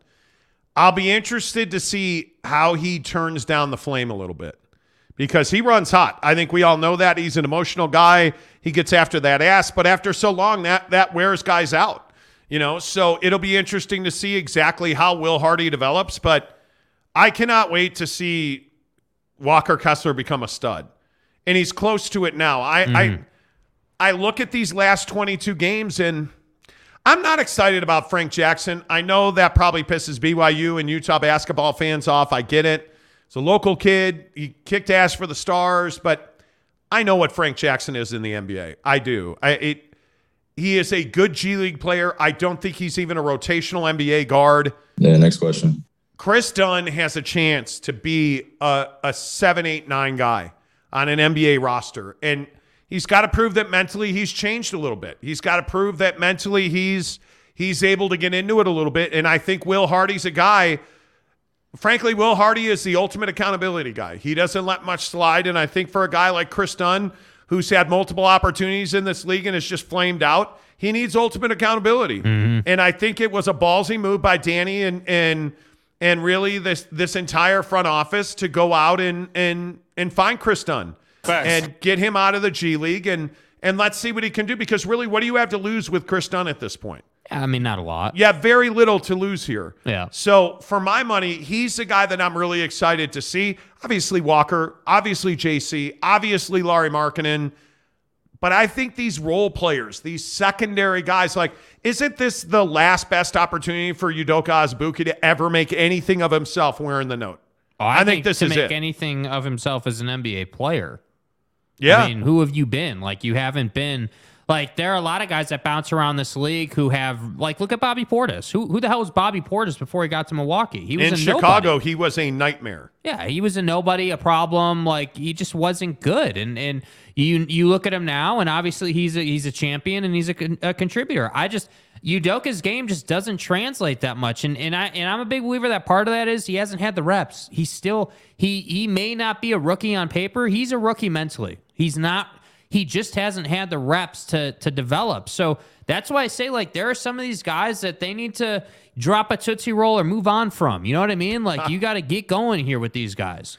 Yeah, I am. I'm really excited to see what what a game like tonight looks like. I mean, how motivated are you if you're a Jazz man? How motivated are you to come out and see this team succeed around you? I'm really curious if Jordan Clarkson's motivated. Are the Utah Jazz a playoff team? Is Jordan Clarkson looking at this situation and saying, you know what, I have a chance to carry this team to the playoffs? Mm-hmm. I have a chance to really make Lauri Markkanen and Walker Kessler, you know, the three of us, a three headed monster. And because I agree with you, Jake has said repeatedly, they're going to win some games they have no business winning. And they're going to lose some games they have no business losing. Yeah. But can Jordan Clarkson be part of what's right with this team? He needs to be. I, I mean, I was. But do you believe he will be? No, I don't. I think he'll You be the don't? same guy. Well, well, what what reason would I have to believe that he would? He's been the same guy he's always been for years. He's been Mister pass him the ball, it never comes back. He's been Mister turn it over six and a half, seven times a game. That like that's not me saying that. That's the stat sheet saying that. And then I look at what goes on when he comes on and off the floor, and I say, okay, wow, he has a big impact, not just on the stat sheet, but the guys around him. He comes into the game, everything changes. He comes out of the game, coincidentally, everything changes. So when I say everything changes, what do I mean? Let's be really specific. What I mean is when he comes into the game, the game slows down. It becomes a half court game. It becomes a Jordan Clarkson and everyone else game. When he leaves the game, what happens? The ball starts moving. Everything is up and down, right? They're getting a lot more easier looks. They're running more offensive sets because they don't have one guy who's a dominant on ball scorer. Well, he is selfish is a strong word. He's a bucket getter. He's a volume shooter. He's not an efficient player. I, but, I, but and I- there's purpose for that in this league. But I think that there's a fine line. There is a fine line with these kind of guys who play the way Clarkson plays, bucket getters. Bucket getters for like bucket getter for Jamal Crawford, for Lou Williams was awesome because you knew what they were. But what were those guys also? They weren't selfish. They would move the ball. They understand, hey, I need to get mine within the offense. And that's the thing, that's the issue oh. I have with JC is like there are a lot of times where I feel like he gets the ball and it's like, yeah, let me set the let me set the set aside. Let me let me just forget what we're doing offensively and let me just go score. I think they're asking him to do some things he's not capable of doing. I think that's part of it. He's not capable of being a number one offensive option. And when you ask him to go win you a game, he's going to dribble into a double team. He is not a guy that you want to give the ball to and tell him, hey, we need a bucket with four seconds. Go get it. That's a wrong move. Yeah. That's not that dude. The problem is, I don't know that that dude's on this team. It very well could be Kris Dunn. The thing I like about Kris Dunn that drives me crazy about JC, and I hope we see it tonight, Kris Dunn will pass the ball to get, he, he will drive and kick. He will set somebody else up. He will move with the ball in his hand to set somebody else up to get a shot. But you know that thing you were just saying about about who's taking the last shot, right? Like Jordan will double, you know, dribble into a double team. I don't care, you know, if you take the last shot and you airball it if it was a good shot. I don't care if you take the last shot and it doesn't go in. Yeah. What I care about is where you passed up open guys who had a better look than you to dribble into a double team that wound up with the ball not getting to the bucket. That's if you want to pull up and take a long three and you shoot an air ball or you rim it out, I'm good with that. Yeah. But if you dribble into a double team like he did against the Sixers a couple of You weeks know, ago and and you were there for that. and, and Conley's standing wide open, I have a problem with that. If Will Hardy designs a play for you that it doesn't get executed, I have a problem with that. It, frankly, it's why Nickeil Alexander Walker's not here anymore because he couldn't execute offense. I think there's no question in my mind that Jordan Clarkson is capable of being one of the best players in the NBA. He just can't adjust his game. He won't either. He can't or he won't, or he's not being asked to. I don't know what it is. But one way or the other, you've got to get more out of him than you're getting, and you've got to get more team ball out of it than than he's getting. That's what I'm saying. Facts. You know, like I 100%, just, dude, I'm with you. yeah, I don't know, man. I, I think it is.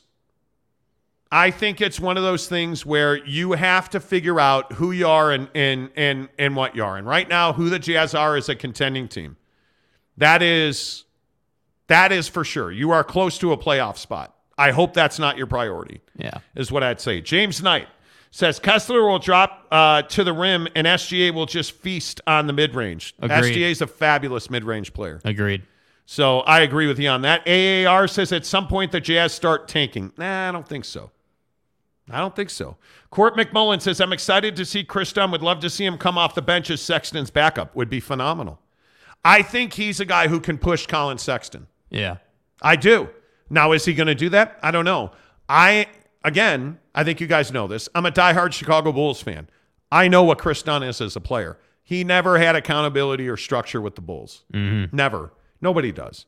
Well, now he's in a, a- an offense that's got accountability and structure. Let's see him. Let's see him work. Yeah. Let's see him get to work. Teddy Wayman. I don't think either of the two new guys will play tonight. I can't play them on FanDuel. Well, there you go. That could be. Absolutely could be. Court McMullen says there's no point in tanking at this point. Agreed. Tanner says James Knight, when the Jazz win tonight, I'm going to laugh in your face. That feels, that feels aggressive. That feels aggressive. Um, let's see. Main event says Clarkson is a Westbrook that can shoot. Oh, geez. Who's a better player, uh, Westbrook or Clarkson? Clarkson. I'd rather have Clarkson on my team. Westbrook is, you know, the only thing that's saving Westbrook right now with this Clippers situation is the belief that Russell Westbrook can get the jumper back. That's that's the belief, and I don't believe Yeah. it. I, I I don't believe it. I, I I believe that he has a lot left in the tank, but I don't believe that you walk across the hallway and you figured out how to shoot the basketball. I believe that in the summer he can figure out how to get his jump shot back, but until that time comes, he needs to become a player that plays physically but plays physically to set up other people because if Russell Westbrook would use his body the way he does when he's trying to score, if he'd use his body that same way to set other guys up, mm-hmm. he'd be a dynamic point guard again. He'd be somebody that would be highly coveted in the league, not by like three teams, but by like 20 teams because he's clearly changed his game. But now that's not the case, obviously. So Listen, the problem with Russell Westbrook is is that he is not a get along guy. It's not physical. It's all mental with Russ. He is a guy that a lot of teams don't want in their locker room. Mhm. I can tell you straight up that the, the Bulls and the Clippers, I think, were his only two options. That's it. And I think if Paul George and Kawhi Leonard hadn't gone to the owner of the team, I don't think he's an LA Clipper right now because Lawrence Frank, who is the president of basketball operations with the LA Clippers, did not want Russell Westbrook in his locker room. Facts. Straight up didn't want him. And PG and Kawhi went to Steve Ballmer, the owner of the Clippers, yeah. and said, This is the guy we want. And Russ essentially has said that he will fall in line in their system. And Ty, Ty Lue wanted him. But I think he would have been, I think he would have been good in Chicago. But he has oversight. He has guys that he respects. Kawhi and PG have his respect in, in LA. I think that if you put Russell Westbrook in a situation to succeed and you put him in a space where his jump shot is not the only thing you need, Yeah. and I think if you say to him, hey, we need you to be a leader, we need you to be a floor general, we need you to set up PG and Kawhi. And when they're doubled, you need to knock down a jumper. I think he will thrive in that in that system. I agree. I think his defense, I think his defense is arguably his best tool because Russ is actually a pretty good defender and he's an elite rebounder. So, And the transition game speaks for itself. well, yeah, I mean, he's a lightning bolt. He is a lightning bolt, which, by the way, drew some ire from LeBron because LeBron likes to be the finisher on the break and Russ wasn't doing that. Russ wants to take your soul, he wants to bury you, he wants to dunk all up in your face. Yeah, and then he wants to yell a lot. Yeah. And LeBron's not, LeBron wants to be the guy that does that. Yeah. So we'll see. Um, I, it's going to be interesting to see, you know, what happens. Uh, Tanner Plummer. I don't know why, but my gut tells me that Westbrook is going to work out with the Clippers. I, I'm in the exact same place, Tanner. I think it's a really good fit with guys he likes. Uh, Hullabilly says Westbrook is better overall, in my opinion. Um, Larry Pilgrim says just reported ASU AD said Pac deal is good enough to keep the conference together. I don't know what that means. I am not sure what that means. I will look into it, but I don't know what when you. I would have to. I would have to read on it. We generally don't talk about things off the top of our head. Uh, main event says it makes or breaks for it's make or break for him. He may be out of the league if he doesn't work out with the Clippers. Truth, absolutely true. There, there's no doubt about that. Um, and I think when you look at when you look at where where the Clippers are, they need Russ to be good. Yeah. They absolutely do. Well, and I think that they they've been dying to go on a long playoff run for how long? I mean, you've been you you know you obviously had your battles with the Jazz. You had you know you, you've just you. The point is is you've gone into the playoffs and you haven't made the NBA Finals on a team that's got Paul George and Kawhi Leonard. That's a problem. And I know Kawhi suffered some injuries and d- has done some things. I get it, but ultimately this Russ thing is sort of the win now you know, expectations move. You know, it's the hey, we need to do some things and get some things done.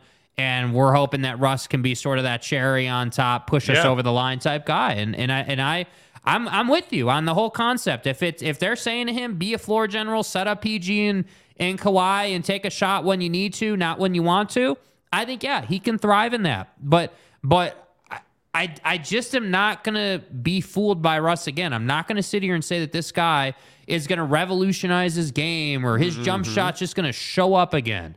I'm not that guy. I'm not there with that. I, I it's just not realistic with how the league works. You have so little practice time. You're not going to change your jump shot mid-season. I think he could get it back this summer, but we'll see, man. He's going to have to want to do that. Yeah, and just looking at all your comments on it, I think it, it's pretty interesting to see. Um, you know, I, I, I, I, think it'll be interesting to see where where everybody how everybody reacts to this. Uh, Larry Pilgrim says SicEm365 just made the report. Didn't know you saw it. I, I have not seen it. We're in the middle of doing a little show here. Yeah. What are you looking at, Jake? Yeah. So Ray Anderson, ASU's president, Yep. went on Arizona Sports in Phoenix Yep. and said that you know they're they're managing the situation by being patient and letting the process play out with our new commissioner. Uh, it's been challenging and it's been frustrating. I don't think anybody can can deny that. And so we've we've had to be patient because very frankly we're not in control. We certainly believe in the value of this market and certainly the value ASU as an institution brings to the Pac-12 conference. And then they also he also said, quote, assurances is a very strong word. Guarantees, assurances, can you promise? I can't. I can't speculate. So, you know, I, there's no guarantees or assurances that a deal is getting done. I mean, you're you're basically in a place with these comments where Ray Oh, Anderson Ray Anderson said the deal is good enough. Well, no, I'm saying I, I'm saying that Dennis Dodd Mm-hmm. uh, is quoting Arizona State uh, AD Ray Anderson. Quote, may, uh, the new Pac 12 deal may not be the projections originally contemplated, but will be solid enough financially uh, to keep this conference together. So, this is starting to sound like the disappointment is turning into reality for the Pac 12. That's what this is starting to sound like. This is starting to sound like to me that Ray Anderson, who, by the way, at Arizona State, we've told you they are one of the most vocal members of this conference right now. It's starting to sound like Ray Anderson is is is getting a dose of reality. Here's the full quote that Dennis Dodd was referencing there. So, quote, we've just been forced, like everyone else, unfortunately, to let this thing play out because we're not directly in the driver's seat. That being said, we have confidence our commissioners and our presidents and chancellors are going to get to a place where a media rights deal and a grant of rights is done. It may not be the projections originally contemplated, but will be, be a solid enough financial situation to keep this conference together. And then we will work really hard to move forward positively. That's the full quote. So, wow. So that to me, I agree with you. Sounds like, hey, something is getting done. And my instincts tell me, based on the amount of disappointment in this statement, and again, this is Ray Anderson, ASU's president, saying this.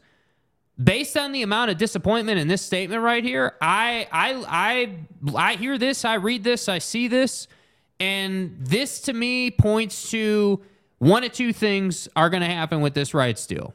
A, number one, it's going to just be a straight up rights deal, just like everybody else, but it's going to be for very little money.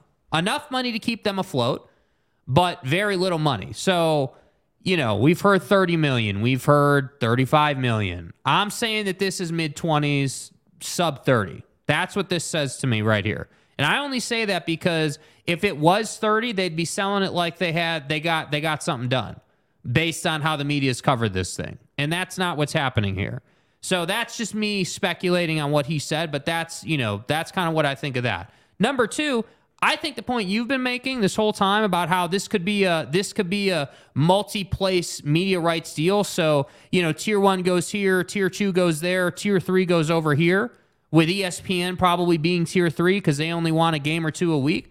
That's that's also feels like that could be a real possibility here again based on the level of disappointment. And again, this is Ray Anderson, the vice president of athletics and the athletic director at Arizona State University, telling uh, Arizona Sports 98.7, quote, the new media deal may not be the projections originally contemplated, but will be a solid enough financial situation to keep the conference together. Oof. Well, I, I mean, uh, let's just recap what we've been telling you because I think this is validation of that. Right. The numbers we've known for six weeks $25 million per year per school. 250 year uh, 250 million dollars a year for 7 years. Split between two parties who originally were Amazon and ESPN. But as we've told you, Amazon has wavered slightly and has now gotten to a point where Amazon is telling the Pac 12, hey, we're, we're interested in a game of the week, a Wednesday or a Friday night deal. I mean, this seems to be exactly what that is. Yeah. And you know the thing that really worries me? This is this is not a ringing endorsement. This is not and this is my biggest fear for the Pac-12. This is okay, well, yeah, cool, we're going to go explore other options. Because when you hear financially, you know, enough to keep the conference together, that's not exactly saying, well, everybody's happy and we're going to stay together because we know it's best for us. You notice how he doesn't mention George Kliavkoff by name? Anyone noticing that? Like I know it's a small tidbit, right? But you look at the whole the whole interview here, the whole mention of it. And you can find the whole interview arizonasports.com. They have it posted. They do a great job with that. You can find the whole thing, but in the comments here, you know, I, I- the most the biggest comment, you know, talking about how you know they don't have or they have confidence they're going to stay together and stuff. He's referencing commissioners and presidents and chancellors. He's not saying, "Hey, George Kliavkoff got a deal done." That is, you know, maybe it falls short of original projections. Quote, it may not be the original projections, you know, contemplated, but it gets it done. He's not mentioning George at all. So that's why I say I, I just think this is really curious verbiage. Like, you know, I, I'm not trying to be harsh on Ray Anderson at all, but I just think it's interesting. Like, if this was like even if if there was any semblance of a good media deal happening here, financially speaking, they would have been like, yeah, George Kliavkoff, you know, love our love our commissioner. He did a great job here. This deal is, you know, while it may not be 50 a year, it's going to carry us into the future and we're going to figure this thing out. That's not what was said here this, at all, This dude. is this is not positive.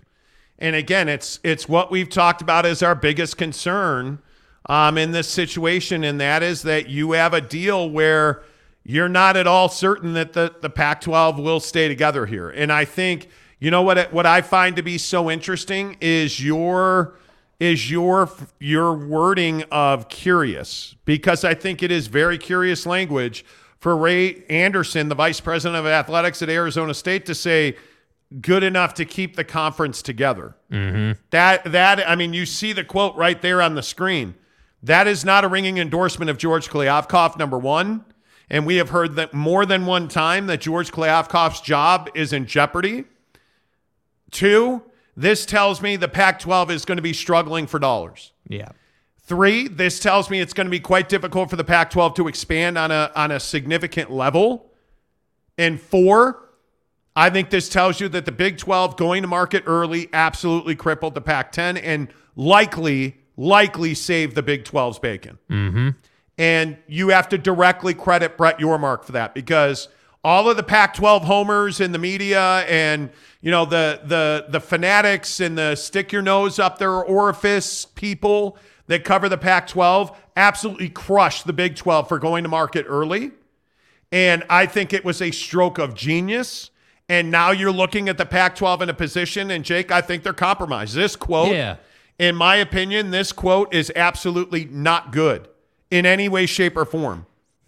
If you are if you are the Pac 12, I think this is a shocking, shocking statement. Yeah, I, I, I, I just once again go back to, you know, the Pac-12 is a conference that we know, um, a doesn't talk a lot, right? The commissioner talks a lot, but they as a conference, I don't feel like talk a whole lot, um, like presidents and stuff. And and I in the at Pac-12? yeah, in the Pac-12, you don't really hear the I presidents can, talk Well. I, what I can tell you about that is I've been told directly that they communicate individually on a regular basis. They don't meet in group regularly, but president to president, AD to AD, they talk on a regular basis. Let, me be more specific. I, when I say talk a lot, I mean in the media. You don't hear presidents like coming out publicly. That is very true. X, Y, and Z. I, yeah, they. Yeah, we've been told they communicate all the time. Yeah, but I mean, like You're not you're not it's not like we're living in a world where you've got Carol Folt from from USC saying this and then, you know, the president of Washington like you don't have all these presidents publicly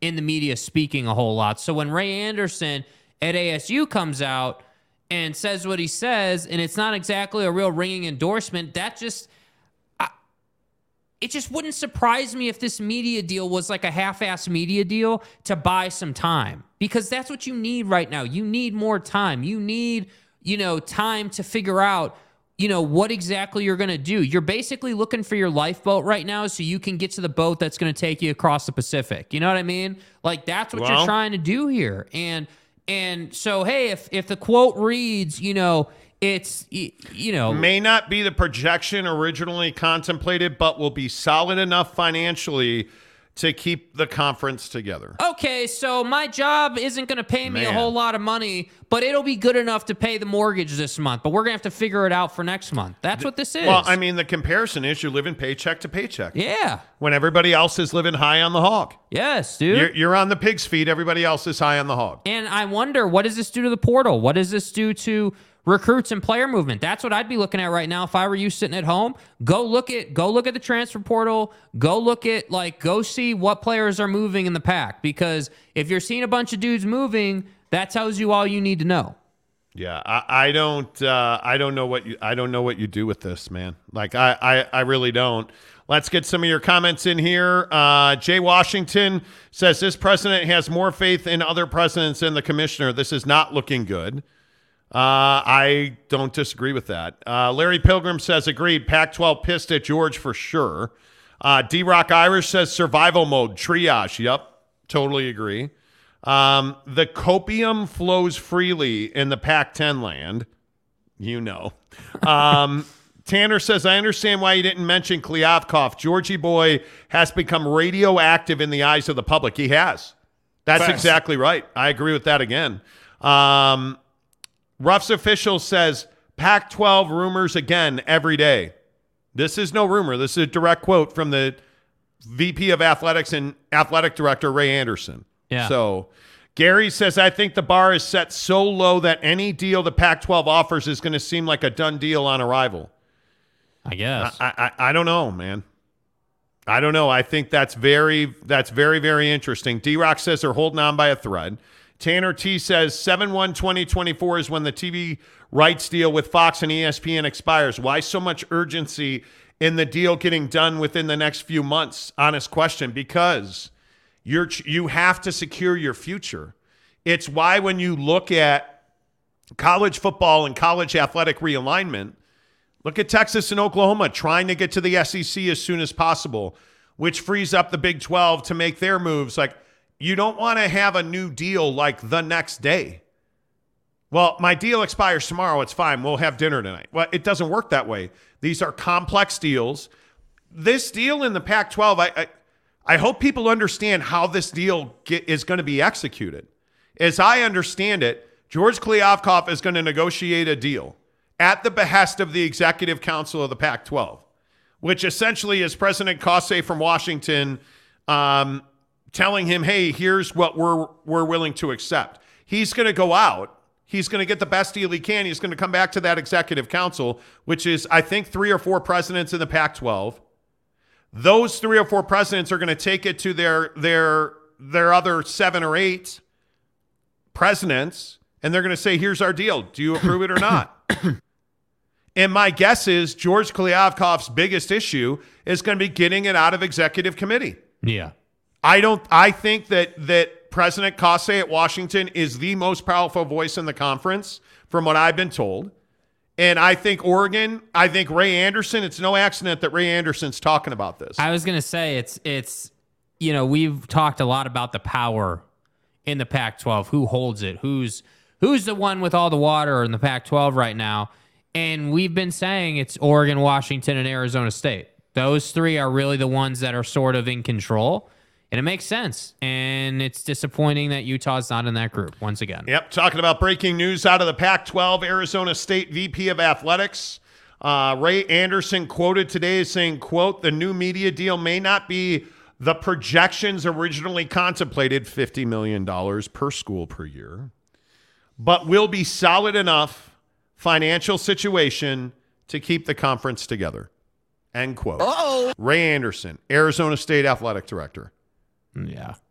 That's a huge problem. Yeah. And listen, I get it. And I understand. If you're a Pac 12 fan, this is really troubling.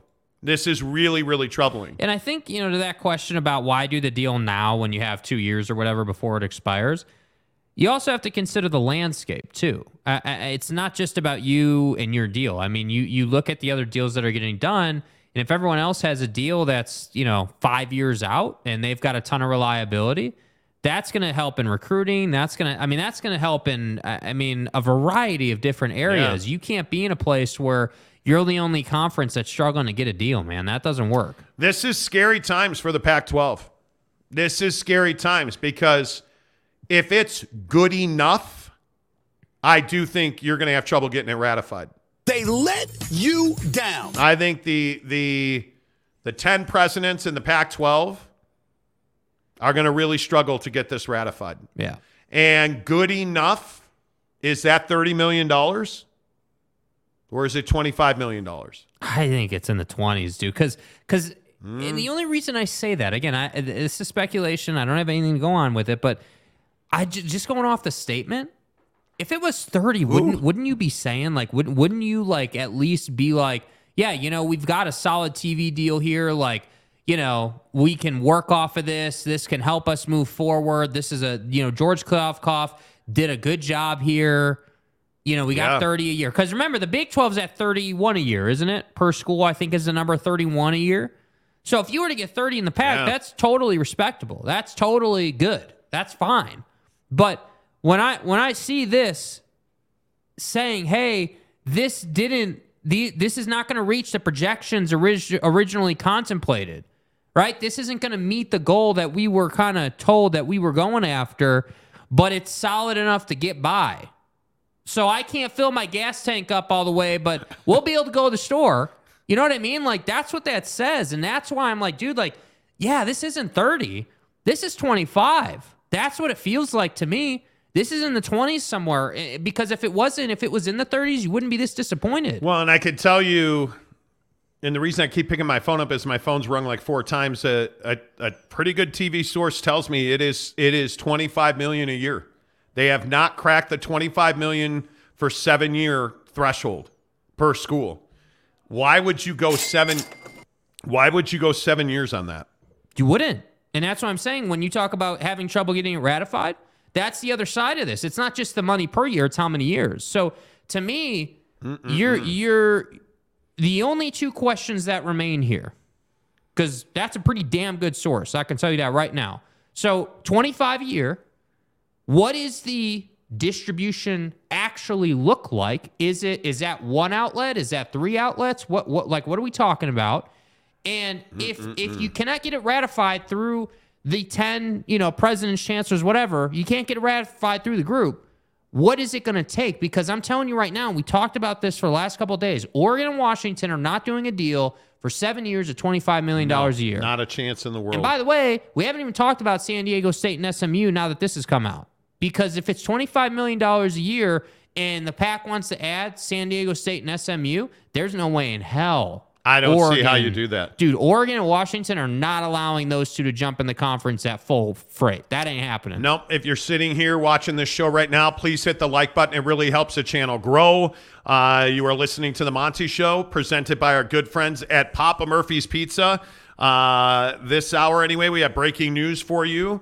Uh, presented by Papa Murphy's Pizza. Make sure you use the promo code Monty25 to get 25% off your purchase of $25 or more at Papa Murphy's Pizza. We're talking about Ray Anderson, the athletic director, and his correct title. I want to make sure I get this right. Ray Anderson is the vice president of athletics and the athletic director at Arizona State.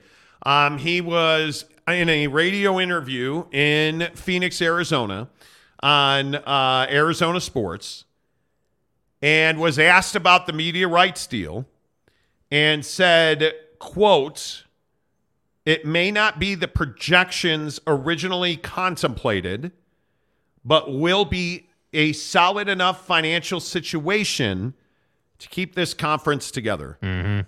End quote. And that is a big flipping deal, man, because this is one of those things where it is. I, I don't know what financial enough means. Mm-hmm. Solid enough financial deal. I don't know what that means. I mean, $25 million, it's got to be north of $25 million. Sweet Beans TV says you're drunk if you think it's 25 million. Okay, so is it more or less? Yeah. I can't see it being 35, 40 million dollars. Because if you're Ray Anderson, aren't you jumping up and down at 30 million dollars? To be level with the Big 12, aren't you jumping up and down at that? I would think. Are would you just if you're if you're a Pac-12 athletic director, would you be describing your new TV deal as solid enough to keep the conference together if it were $30 million? I, I would think you would be more enthusiastic than that, You would think. wouldn't you? I, I mean, I would I would think. I, I could be wrong. Mike P says George Kliavkoff couldn't sell ice water in hell. Good lord. That's a little rough, bro. Okay, Cyclone Steve. I wouldn't be surprised if the Big 12 offered no grant of rights until 2031 to UW and U Oregon. Give them six years to get a Big Ten invite, then the window closes with a new TV deal in 2031. You know, it's funny you say that. It's funny you say that. Mm-hmm. Because I was also told the other day that grant of rights may be going away. It might be a thing of the past, which, by the way, to your credit, you've said in the past, why do a grant of rights? Why do a grant of rights? Why not just own it? Are you serious? It is snowing again. I give up. Bro. wow. It is it is an absolute downpour of snow in West Valley, Utah. Anyway, the point is that grant of rights might be going away. And that TV executives can see a situation where conferences essentially have the right to sell their teams who are in that conference, but those teams have the right to do new media deals on their own. Now, I don't know that ESPN is going to be real happy about that, but I think what you're what you're seeing now is there is a group of, of schools, maybe University of Oregon and, and Washington are this this group. Mm-hmm. There are groupings of schools that recognize they have no value and no leverage. And that their best value and their best leverage, BYU is an independent, is to go it on their own, Yeah. to find a TV dance partner, and then to go leverage their assets and make money on their own. Well, because if you think about it, that's how the rest of sports is done, right? You look at Major League Baseball, NHL, Yeah. NBA, like that's how all these other, like that's how pro sports does it, you know? So it's like, you know, for better, for worse, right? Like some teams have better TV deals, other teams have crap deals. So I just look at this and I say that the whole system is archaic. The, the, the very idea that you're paying someone to be a middleman with a TV company to represent a group in a conference for a TV deal, that just seems silly to me. I, I I don't know why you would set it up that way because the very notion that that Oregon State should have the same amount of say in a TV deal that Oregon does or That's Washington does is is asinine. That doesn't make any sense, man. I think everybody just assumes that there's going to be these super conferences. I wouldn't assume that. I would not assume that. I would assume that at some point these schools are going to recognize their best bit of business is done on their own. And I think if we learned anything from BYU's independence, we learned that it can be done on your own. And I'm not saying to be independent, but I'll go back to what we talked about on this program yesterday. Maybe the Pac 12 is better off setting sail on their own and, and saying, hey, you know what? Amazon Prime, let's be partners in ad sales and let's be partners in distribution. Mm-hmm. And we'll pay you X amount of money or you'll pay out like come to a financial agreement that works for everybody. Put your games on Amazon Prime Sports and go make a bunch of money doing it. And do you see how many more options are available if you go at it that way versus the way you're trying to go at it? That's where I question George Kliavkoff. Yeah. Yeah, I don't know. Mark Hales puts a more lengthier quote. We've just been forced, like everyone else, unfortunately, to let this thing play out because we're not directly in the driver's seat. That being said, we have confidence our commissioner and our presidents and chancellors are going to get a get to a place where a media rights deal and a grant of rights is done. It may not be the projections originally contemplated, but will be solid enough financial situation to keep the conference together. And then we will really work hard to move forward positively. So again, you're saying it's going to be a negative deal. Yeah. That's pretty much I mean, you know. I mean, that only reinforces that. Like I, I just think I think this is a significant issue for the Pac-12. I and think this is a get me over. That's what it is. It is a band-aid on a on a open artery, bro. It is it is it, it is a hey, we got a media rights deal done for the next 5 years. I would guess it's 5 years. I doubt it's 7 years. Maybe it's 3 years, you know? I could kind of see 3 years being the case, especially with how you know, alienated Washington and Oregon have become. And frankly, I, I might throw ASU into that pile too, because Ray Anderson didn't exactly sound, you know, thrilled No, with his statement. So, you know, let's say it's all three of those schools. That's what I'm saying, dude. Like this, this, the more we've talked about it, right? Because we dig into this thing every single day, every single day. We, we talk about different angles, different ways you go about things. Like every single day we dig into this. And the more I think about it, the more we dig into it, the more I think that the whole go independent as far as as far as creating a TV deal is concerned is smart. I'm again not saying go independent from a conference standpoint, but but allow these schools to go out and make the Oregon TV network. Allow them to go out and make Sun Devil Network. Well, but again, we're going back in time because this is what happened in the Longhorn Network. This is what happened to But the difference was then, that's a great point. The difference was then it wasn't accepted, right? So you didn't have a, a thing like, and that's part of the challenge in this. You're going to need a group of schools to go out to market and say, hey, we're, we're going at this a different way. We're, we're not doing what, like, we've been put in a bad position here. We need to figure it out. We want to have our games on your network. Let's get it done. Yeah, I, I think this is a huge, huge deal. If you are, if you're a supporter of the Pac-12, this is this is a very interesting statement uh, from Ray Anderson, the athletic director at Arizona State. I just, it's a big deal. Uh, Nathan Tracy, I want to get back to your comment. Interested to hear what the biggest differences are between 31.67 compared to hypothetical 25 million. I think it's a massive difference. Yeah. I think the biggest difference is the money's coming from ESPN and Fox in the Big 12. Um, I think that it is universal distribution. I think it is recruiting. I think it is branding. I think it is revenue generation. I think it's revenue streams. Uh, I think it is far easier to sell grandma and mom and dad and brother that you can pick up your phone and watch their son, brother, daughter play basketball or football on their phone. I mean, like the the, it, it's not the money, and and I, I I know that you guys get pissed when I say this. It's not the money. It is the opportunity to make more money. It is the opportunity to win big football games.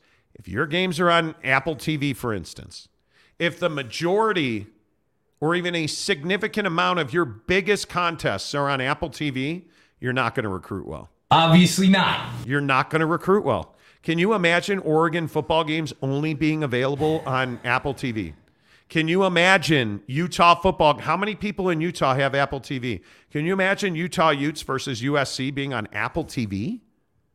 Because it's The, garbage. the assimilation is the problem here.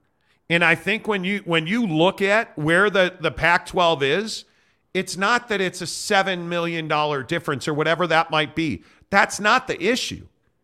The issue is that your exposure level, your ability to drive new revenue. Again, Southern California Toyota dealers are not paying for Apple TV. Yeah.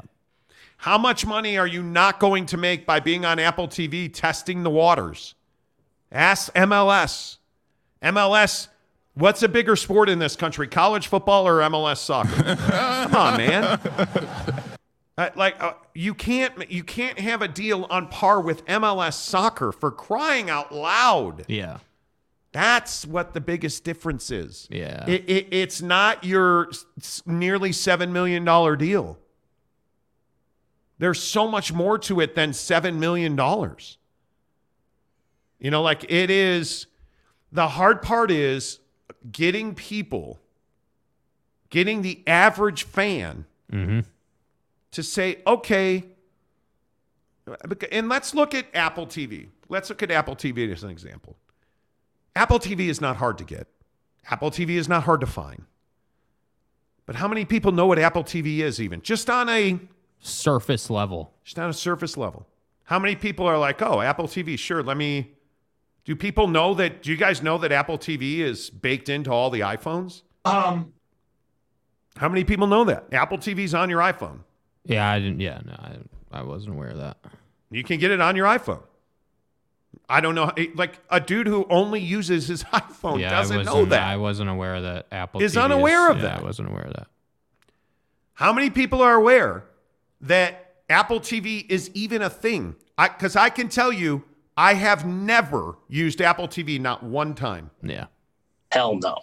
Just that level. Look at Amazon Prime Sports. Do you guys think Amazon Prime Sports is new?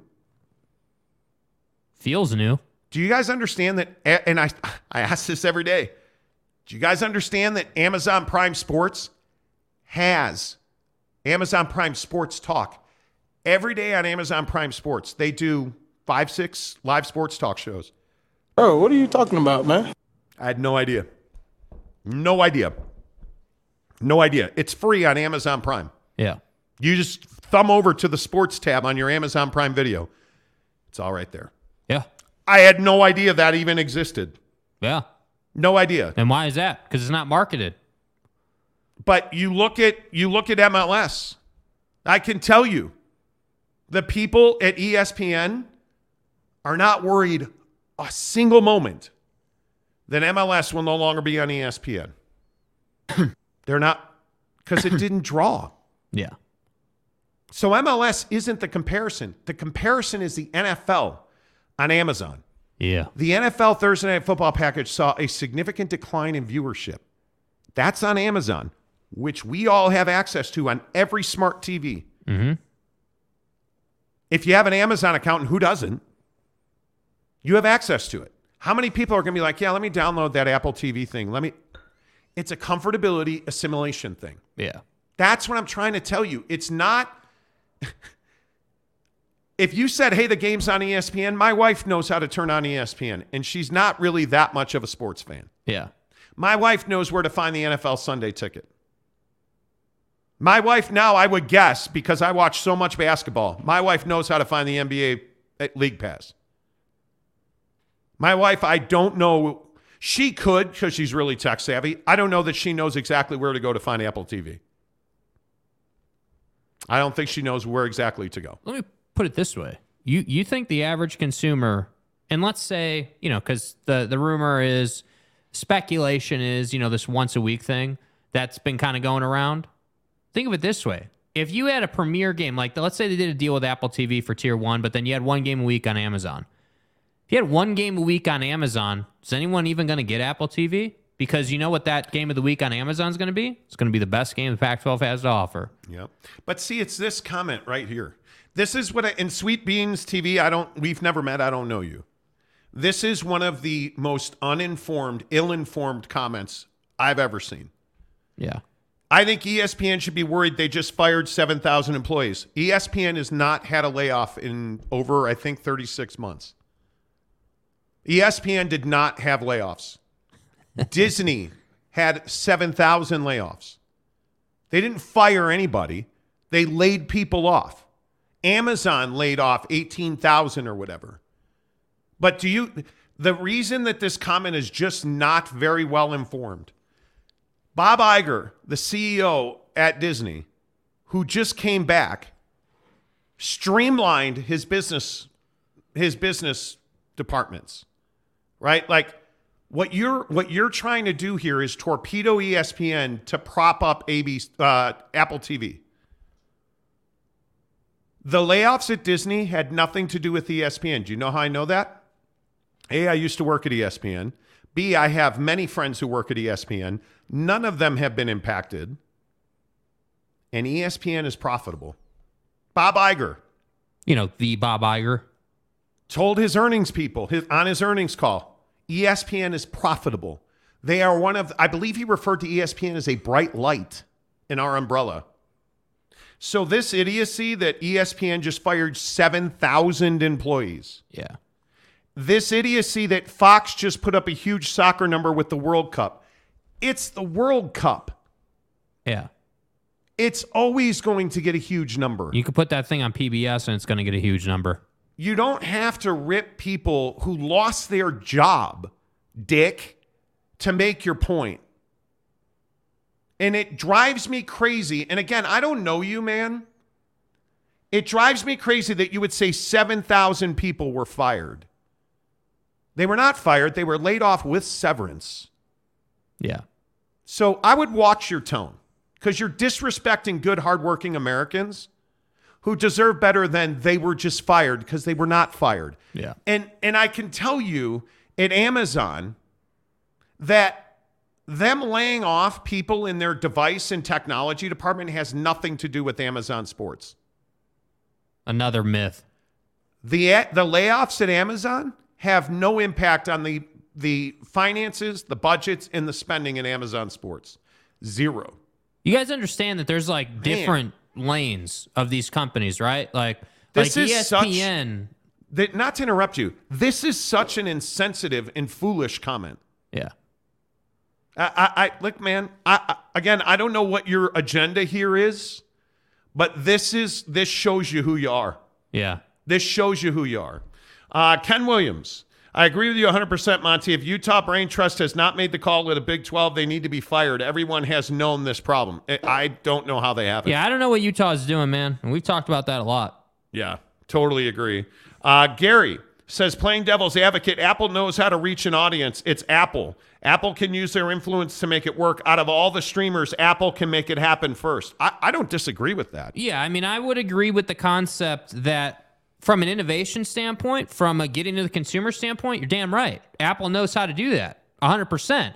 But th- I'm going to keep making this point that I've been making for probably eight, nine days now. Apple knows how to make TV shows, not do live sports broadcasts. And that's two very different things. But I also go back to what Apple's always done is what Apple's probably always going to do. Big corporations don't suddenly start moving very fast. Mm-hmm. They slow down. Okay, so you have a company that markets one product. But what change did we see at the Super Bowl with Apple? Anybody remember who sponsored the halftime show? Got to be Apple Music. So where is Apple spending its marketing dollars? Well, it's not on MLS and it's not on Apple TV. So, and- and I don't disagree with you, Gary. But companies don't all of a sudden just hit the switch. Mm-hmm. Do you know how much confusion there is on the MLS deal? There are people who think it's free on their T Mobile phone. It's not free. Just because you have T Mobile doesn't mean you get free MLS on, on Apple TV. Well, and I think that confusion stems from the idea, and we talked about this too. There's 25 million people in this country, approximately, who pay directly, like just straight up from Apple, to get Apple TV and its products. Yes. There is another 70 to 80 million people who have access to the basic Apple TV package Exactly right. through other things like T-Mobile or That's you know they have other uh, other partnerships, but that doesn't mean that you get MLS because MLS is thirteen dollars, I believe it is, on top of the seven ninety nine base package. On top of if this were to happen with football, whatever that price would be. So while it is still extremely budget friendly, I don't disagree with that. It is extremely budget friendly you're still paying for those extra things. So for me, as someone who admittedly, obviously is a sports fanatic, works in sports every day, like we do a show, a little bit different than your average Joe. We have to be more informed than you guys, right? Because we got to talk about this stuff. Apple TV is never going to get my business straight up. If if the Jazz were to go to Apple TV exclusively, then I probably wouldn't have much of a choice, right?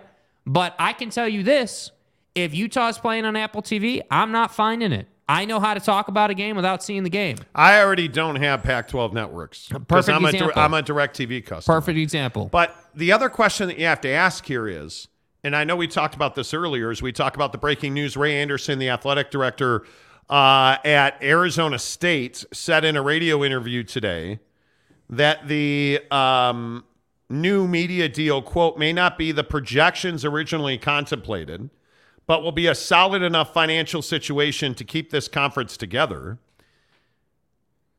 If you are, and since it's Arizona State, if you're a bar on Mill Avenue in Tempe, and Arizona and Arizona State are playing a football game in Tucson, Mm-hmm.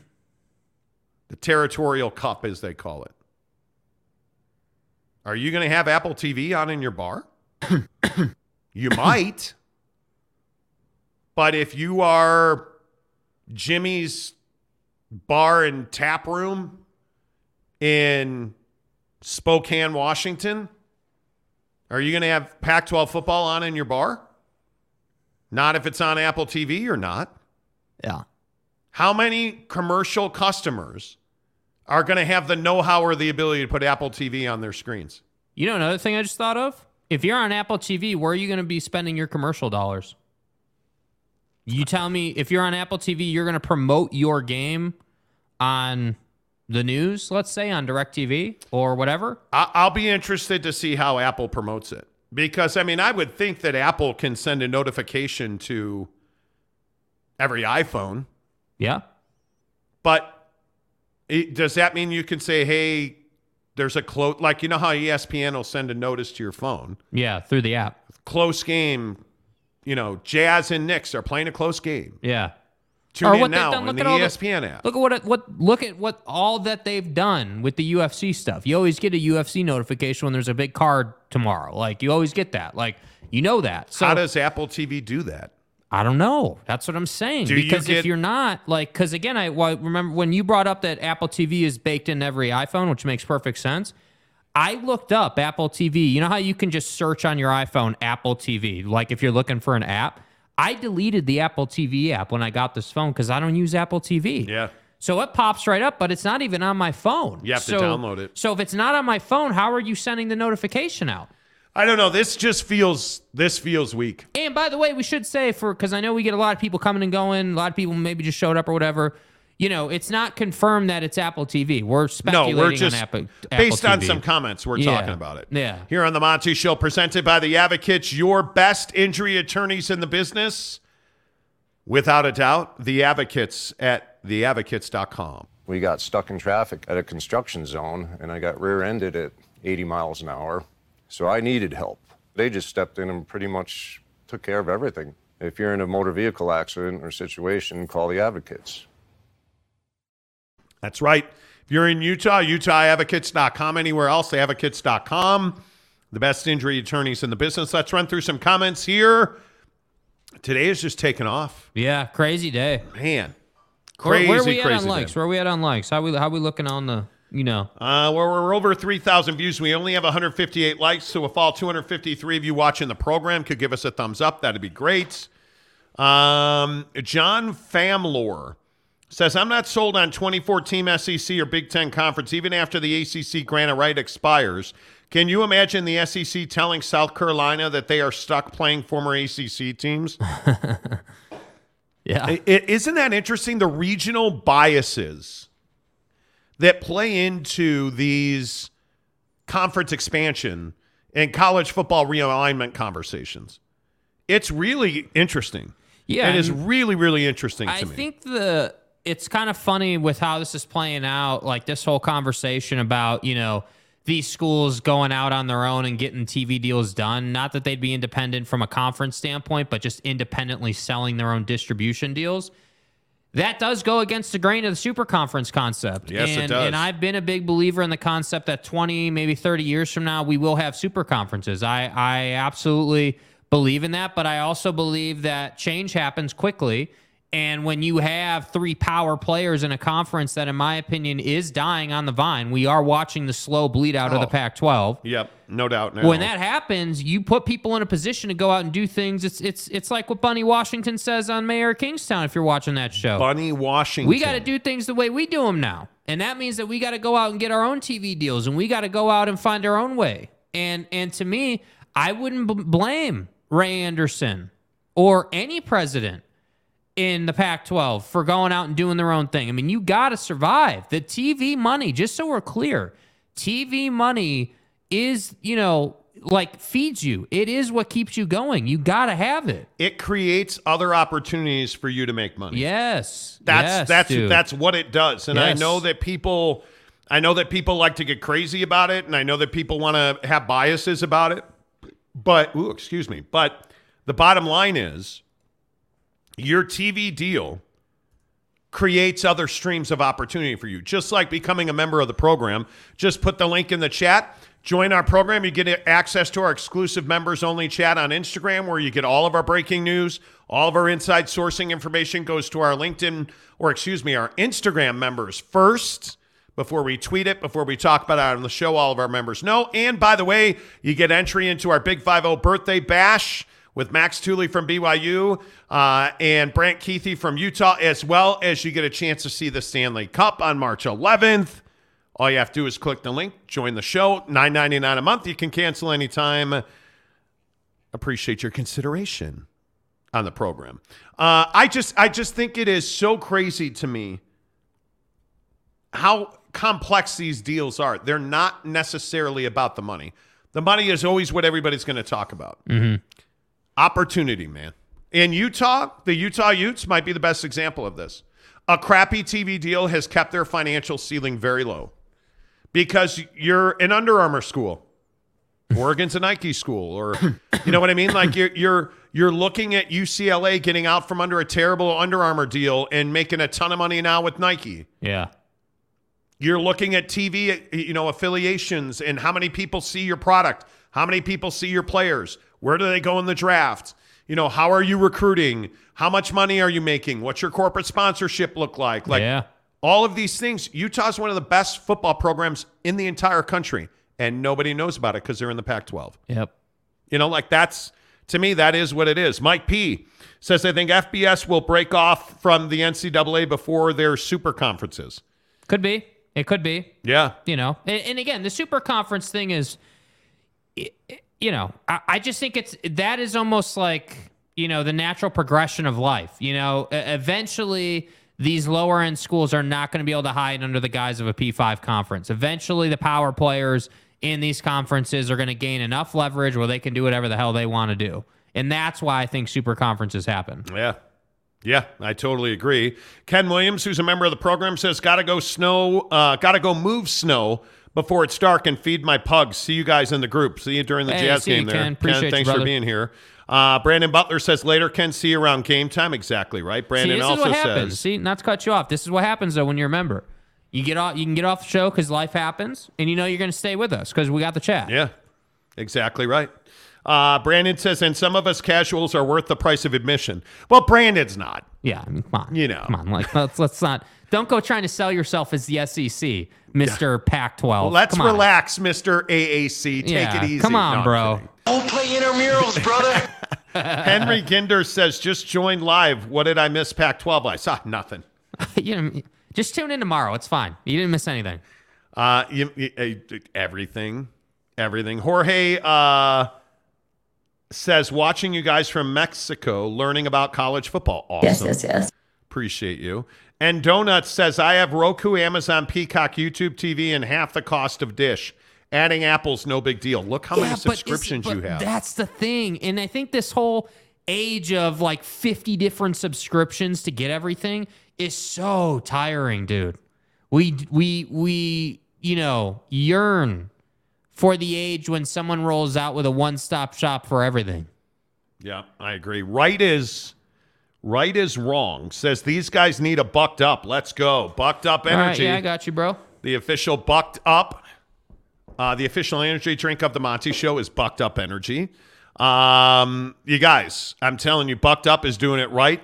They are giving you free samples. All you have to do is get to buckedup.com, use the promo code Monty to get 20% off your purchase at buckedup.com or in the description below there is a free sample link. You get three free samples of your choice. Any sample you want from Bucked Up, it's right there. You get any sample you like, three of them, and you get a free shaker. Their shakers are amazing. The I love that their blender balls are on a post, so they don't like when you open the blender the blender bottle, their shaker cup, they don't fall out and go into the bottom of the dishwasher or wind up down my garbage disposal, which they did one time in the old blender ball thing. At Bucked Up, they're attached to a post, so your drink mixes really well. You get it free with three samples uh, at buckedup.com, but just click the link in our description, get the free samples, and then make a decision. Bucked Up is so good, I'm telling you. Go into any of their Utah locations. This is the Mango Tango. There's only two that I love. Mango Tango and Miami are my flavors. I'm on Yeah. this. I'm on a Mango Tango run It's right bomb, now. dude. It Bomb. is really good. Yeah. Um, go in and say, hey, I heard about you on the Monty show. They're going to give you a free bucked up energy. Knock it down. Every time in any of their stores, I shop at South Jordan. Um, I've been to the Murray store. I've been to the Orem store. Uh, back in the day, I went down to the Orem store right when it opened. So make sure you uh, go check them out at Bucked Up Energy. Jim Yates says, Jake, I need more Lebowski audio clips, please. Oh, okay. I mean, we can work on that, bro. Well, we I mean, can- if we that's, can make I that mean, happen. that's what you, if that's what you're vibing on, I mean, I can, I can find some stuff for you here, man. You know, uh, Jake Gordon says, "Is the sample pre-workout?" Yes, absolutely. Jake, click on the link and you'll see it'll let you select whatever um, whatever samples you want. Yeah, they I have mean, a they have bunch of different caffeinated, ones. non-caffeinated, Low like- stim. Yeah, you know, like they've got all kinds of different, and that's the thing I like about Bucked Up, man. Like you can get. You can get a variety of different products, and I think that really matters because there are a lot of lines out there that just want to give you like, hey, like a million mil- milligrams of caffeine, and we're the best and the awesomeness. And it's like, dude, like maybe sometimes I, I don't necessarily want more caffeine. I just want a little pop to get me going in my workout. Uh, C. Kaufman says, "Does Bucked Up deliver outside the state?" Yeah, absolutely. Donnie, please. Bucked Up's an international company. They are, I'm pretty. I would have to guess by now. Bucked Up's on every continent. Um, those guys are awesome. Yeah, they're founded in Utah. They're a great entrepreneurial story, family business. Gotta love them. Uh, but yeah, they're an international company, uh, Kaufman. So yeah, go get it. Uh, click the link in the description, and you'll see where it says free samples. Click that link; they'll ship anywhere you want. I know. Um, I know people in California. I know people in Washington, Chicago, uh, Arizona. Certainly, uh, they've shipped everywhere. That we everywhere we have listeners. Los Angeles. Yeah. Yeah, absolutely. Uh, Henry Ginder says, Monty, what? Uh, wow, Monty, you're a stud. Always pronounce my name right. People, people usually like 15% right. Ah, you know. So you have no frame of reference here, Donnie. Um, no, no shit. Sherlock says market zero. Over the line, dude. We were watching the outtakes from The Big Lebowski, like the best It's lines so the other funny, day. dude. Donnie, please. Yeah. Donnie, please. I love that movie so much. Donnie, you're out of your element. I love it so much. Uh, Maury Alvarez in Florida, Florida. Uh, Utah needs to bail before it's too late for the pack is on life support and they don't have the inventory lift the profile once USC and UCLA leave. Totally Agreed, agree. dude. Agreed. Totally agree. Facts. Uh, Jay Washington says the pack definitely needs their own network so they profit more. see, what- And that's see what I'm saying? I love what you did there, Jay. Tongue in cheek, good joke. They need their own network. They have their own network. It's but it's just hilarious. Like you, it, it's almost like you have the thing you need. You just don't want to use it. You right? ran it into the ground. Yeah. Like, and the funny thing is, it's like, dude, like I'm sure you have the offices, you have the infrastructure. Lights aren't on. No one's there working it. Like you could do this a different way and get a much better result, but you won't. Bro, bro, bro, bro, bro. Mike P says, never seen Lebowski. Okay. Is it worth it? Wow. Okay, where's the block button? Um, Wow. Um, I, I I don't know. Like Are You out of your goddamn mind. like I don't Wow. like you, dude. Get out of Malibu, Wow. bro. Get the hell out of Malibu. Stay out of my beach community. Damn. Oh my God. Uh, yes, Mike P, it is worth it. Just for the 100%, laugh. dude. Just for the laugh. You're being worth a it. nihilist, bro. Uh, go Tigers. Go Tigers. Go Black 45. Yormark needs to appeal to the snobbery of the Pac 12. Let them believe if they join, they can elevate the schools in the Big 12. Hey, man, you know. I see. I kind of was with that, but now I'm kind of feeling like, nah, dude, let them die on the vine. Let them fizzle. Cyclone Steve says, why doesn't Pac TV buy a couple of trucks? That's what I'm saying. I think they di- I think they want to shut down the Pac-12 network. They have live TV capabilities. It's just they've lost so much money. The Pac-12 as a conference is hemorrhaging money. And they've tried to cut that. And what I think they would like to do, I, I, I think in the best case scenario, they would like Apple TV to come in and buy Pac-12 networks and just own it lock, stock, and barrel. Yeah. But why would Apple TV do that? It's a it's a huge conundrum for them. You know, it is. Henry Ginder says you're out of your element, Mike. Donnie, you're out of your element. Uh, Mike P says Pac has to pay back Comcast first. Yeah, they do. yeah, no kidding. Um, it's dude, it, this is ridiculous. It's incredible. It- it's, it's absolutely ridiculous. yeah. I, I I don't even know. I don't even know. We didn't even get to talk NBA today. No, we didn't because this is taking over. We will tomorrow because now they're playing again. Can we Um, talk about buying a car yet? Are, we- are we in that, in that Nah, segment of the show yet? Not yet. It- It's annoying to me that we missed the NBA altogether. This stupid Pac 12 story just keeps breaking me off. Well, I am so frustrated with the with the just straight up lack of the straight up lack of finality in the Pac 12. so annoying. Let's talk a little NBA on the morning program. Uh, all of our NBA talk and Utah Jazz talk is presented by our good friends at Quick Quack Car Wash. Make sure you check them out. Hey, I want to give you guys 50% off. You know, they gave this to us through March 5th. Uh, would love if you guys would take advantage of our 50% off offer at Quick Quack Car Wash.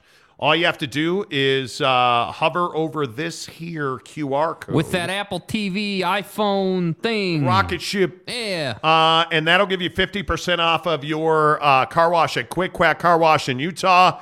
Tell them you heard about it on the Monty Show. It's such a good car wash. And what I say about this all the time is that that's what you know, right? Like, you know, when you hear Quick Quack, oh, it's a really good car wash. Yes, it is. But the people are really friendly. The fact that the car comes out looking awesome, that's like an afterthought because you're in and out of there in five to seven minutes. Mm-hmm. You're getting free vacuums, free towels, Facts. smiling professional employees, a great price, and they're giving you 50% off of the Quick Quack Car Wash. Hook it up. Screenshot that right now. I know QR codes are tough when it's on your phone already, but hey, man, uh, just screenshot that thing. Uh, make it happen, and then write in your quick quack and tell them, "Hey, I heard about you guys on the Monty Show, when they were talking NBA hoops Money program. on the Monty program." Um, so yeah, let's talk NBA hoops. Jazz tonight, Lakers tonight. Has Anthony Davis quit on the LA Lakers? Well, let's get into it. Well, Yeah, I I think mean- it's a big question. what? Okay, what makes you say, or what makes you think he's quit on him? I think the pouting. Mm-hmm. I think the lack of desire to play with LeBron. It Anthony feels Street like Clothes Davis. the fact that Anthony Davis is never healthy, even though he was supposedly Allegedly. in the greatest shape of his life. right. And dude, they're two games out of a play-in spot. Yeah. They're what are they? Four and a half games out of a uh, of a safe spot in the sixth spot with Dallas. Yeah. In Phoenix. They're five games behind the Clippers. Like, I mean, this is. You, you, I think you have to lay a lot of this at the feet of Anthony Davis, and I know a lot of people want to blame LeBron, but I think I put a heck of a lot more of this on Anthony Davis. Yeah, I mean, I think that the situation unfortunately has been consistent. I mean, you you've had a situation where Anthony Davis has been hurt a bunch. I, I mean, that's what he's been the last couple of seasons, and it's frustrating because Anthony Davis is a hell of a player when he's healthy, but he's never healthy. That's the problem. And and I said it the first game he came back way earlier in the season. You know, when he returned and made his debut or whatever, like. He comes out that first game and is taking half court shots and throwing his body everywhere and rolls his ankle. It's like, dude, you got to learn how to play to protect your body. You have to learn how to put yourself in proper situations and not take dumb risks. And I think Anthony Davis understands that the road is not forever the way it is with LeBron. LeBron can do dumb stuff if he like, right? Like he could do a lot of dumb things and nothing will happen to him because he's LeBron. And the next play, he'll win you the game. I, I mean, that's just the reality of life. So Anthony Davis is someone who I look at and I say, yeah, mm, you know, this is someone who's a great player, but you're hurt a lot, man. And I can't have that in my starting five. I mean, much like, you know, for all you Jazz fans out there, you see the chaos it causes when Sexton's hurt, then Collin, then uh, Jordan Clarkson's hurt, and then maybe Lauri's resting. Like injuries and resting and load management adds up very quickly. So has he quit on the Lakers? I don't, I don't know that I'm ready to say that, but I think that there's definitely been some instances where you're like, what are you doing? You know, when he sat down for the play when LeBron broke the scoring record and everyone else was standing, everyone in the building was standing, and you were the only one sitting. That's a bad look, man. Like, what are you doing? So I don't think he's quit on him, but I do think he's he's someone who's frustrated. He's someone who wishes his fortunes were a little bit better, and they're not. And yeah, you are whatever it is, four games out of a you know the sixth spot or whatever. You're you're you're you know you have a lot of ground to make up with not a lot of time left. That's the problem here. Yeah, and I, I think it is far more on Anthony Davis than it is on LeBron. And I think when you look at the way that they built this team now, I mean, obviously here in Utah, we are, are well aware uh, of what's going on with Malik Beasley, Jarred Vanderbilt. I think are, are huge pickups for them. But I can be honest with you, I'm very skeptical if they're a playoff team, even a play-in team at this point. I don't believe that that you know Darvin Ham has proven himself as any kind of coach. I think that when you look at the you look at the Lakers and you look at the the hill they have to climb, why should I be confident on anything I've seen this year, pre or post trade? LeBron's hurt, Anthony Davis is hurt, like Russ has been a disaster. Okay, well they traded Russ and you look at what they get in return. I mean, D'Angelo Russell is probably the most exciting piece they got in return, but isn't Malik Beasley more, you know, the same or not more important than D'Angelo Russell. He's the guy that puts him over the top. Right? Like, but what makes you believe in D'Angelo Russell? Nothing from what I've seen in Minnesota.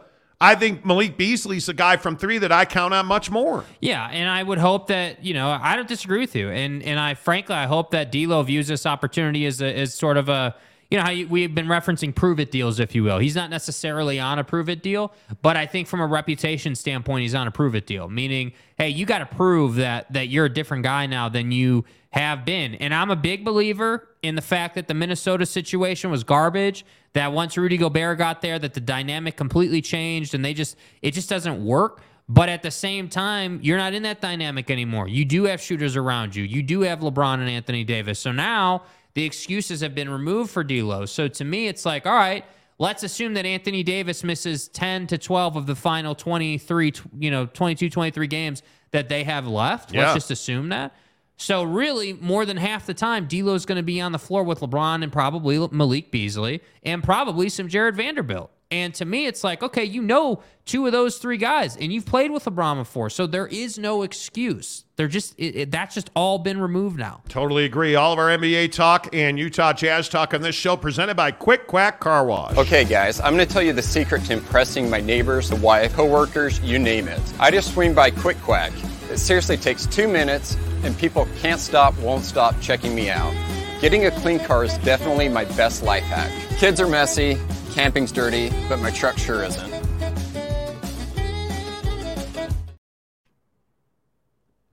I mean, that's your guy. Do you want to come back? Hey, guys. they can't stop and won't stop checking me out. Daddy. I don't know why I like that guy so much, but I laugh at that guy every time I see him. Quick Quack Car Wash. Make sure you tell me you heard about it on the Monty Show. Let's get your thoughts in here. But one other question I have for you guys in the comments Are the Philadelphia 76ers a legitimate NBA Finals threat? Because again, I'm going to tell you. Obviously not. Well, and you, this slander that you keep putting out on James Harden and, and Joe is wrong. Uh huh. Because tell me how you're going to stop that pick and roll if you are Milwaukee with you an may injured not Giannis Be able now. to stop the pick and roll, but they're not a winning duo. They haven't been. Like there's not the, the real like it. It when They you are talk now. about it like this, it sounds great. Hey, Harden, Joe, pick and roll. How are you going to stop that? They're third in the East. They're three games behind. Mm-hmm. So they've had a good regular season, right? Yeah, I'm not saying they had a bad season. We're not, but, but again, and, and I'm not trying to be pesky or, or difficult. We're, Pesky. We're not talking about the regular season here. We're talking about can they make? Because your question is, are they an NBA Finals contender? Right? Are they a team that's a threat to get to the NBA Finals? Yes, they are an NBA Finals contender. Yes, they are. That said, in a seven game series, you against the other team, seven games in a row. Mm-hmm. I don't buy that they're going to beat these other teams. I just don't think they have enough.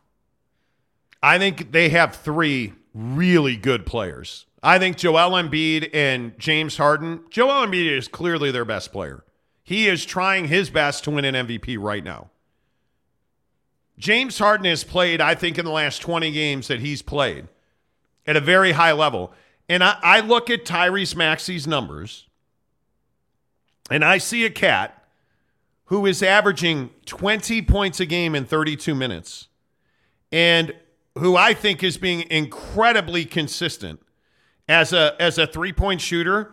He's shooting 39.4% on six threes a game. Mm-hmm. They don't have just two, they've got 3 mm-hmm. And I think that makes them a legitimate contender because something something's off with Milwaukee. They, and especially now with Giannis being hurt, that's a problem. That's a problem. Teddy says they ain't getting past Boston. Yeah, I have trouble with that as well, Teddy. Well, and you know what? Jake Gordon says uh, with McClung, they're going all the way. Buddy's gonna roll out with a 360 windmill to win them a game. Jake Gordon, you savage. You savage. That's awesome, Mike bro. Maples says Sixers are pretenders and have been for a while. Well, but you know what, Mapes? You're not wrong. You're a pretender until you're for real. Yeah, and you got to Yeah. win games and you got to win series. And much to Teddy's point, you're the, the Eastern Conference is going through Boston. It really, I mean, Right? Boston and everybody else. It has been for the last like three seasons. But yeah, Mr. Broken Face, Jaylen Brown does not seem particularly thrilled. no. There is some dysfunction there, right? Yep. Uh, Brandon Butler says Harden needs to show out. They just need to prove it. Contenders, yes. Favorites, F, no. okay. Damn. Okay. Yeah, That's I, fine, I man. think they have a lot of talent. I, I, but I agree with the sentiment of that statement. Like, in this whole prove it thing, like they have talent, right? Like, but they got to prove it in big games, and that's where I really struggle with them because I just don't feel like they've shown this ability to win big games, games that they need to win, man. And and I Are think you they talking can. about game seven against Kawhi, or what do you mean?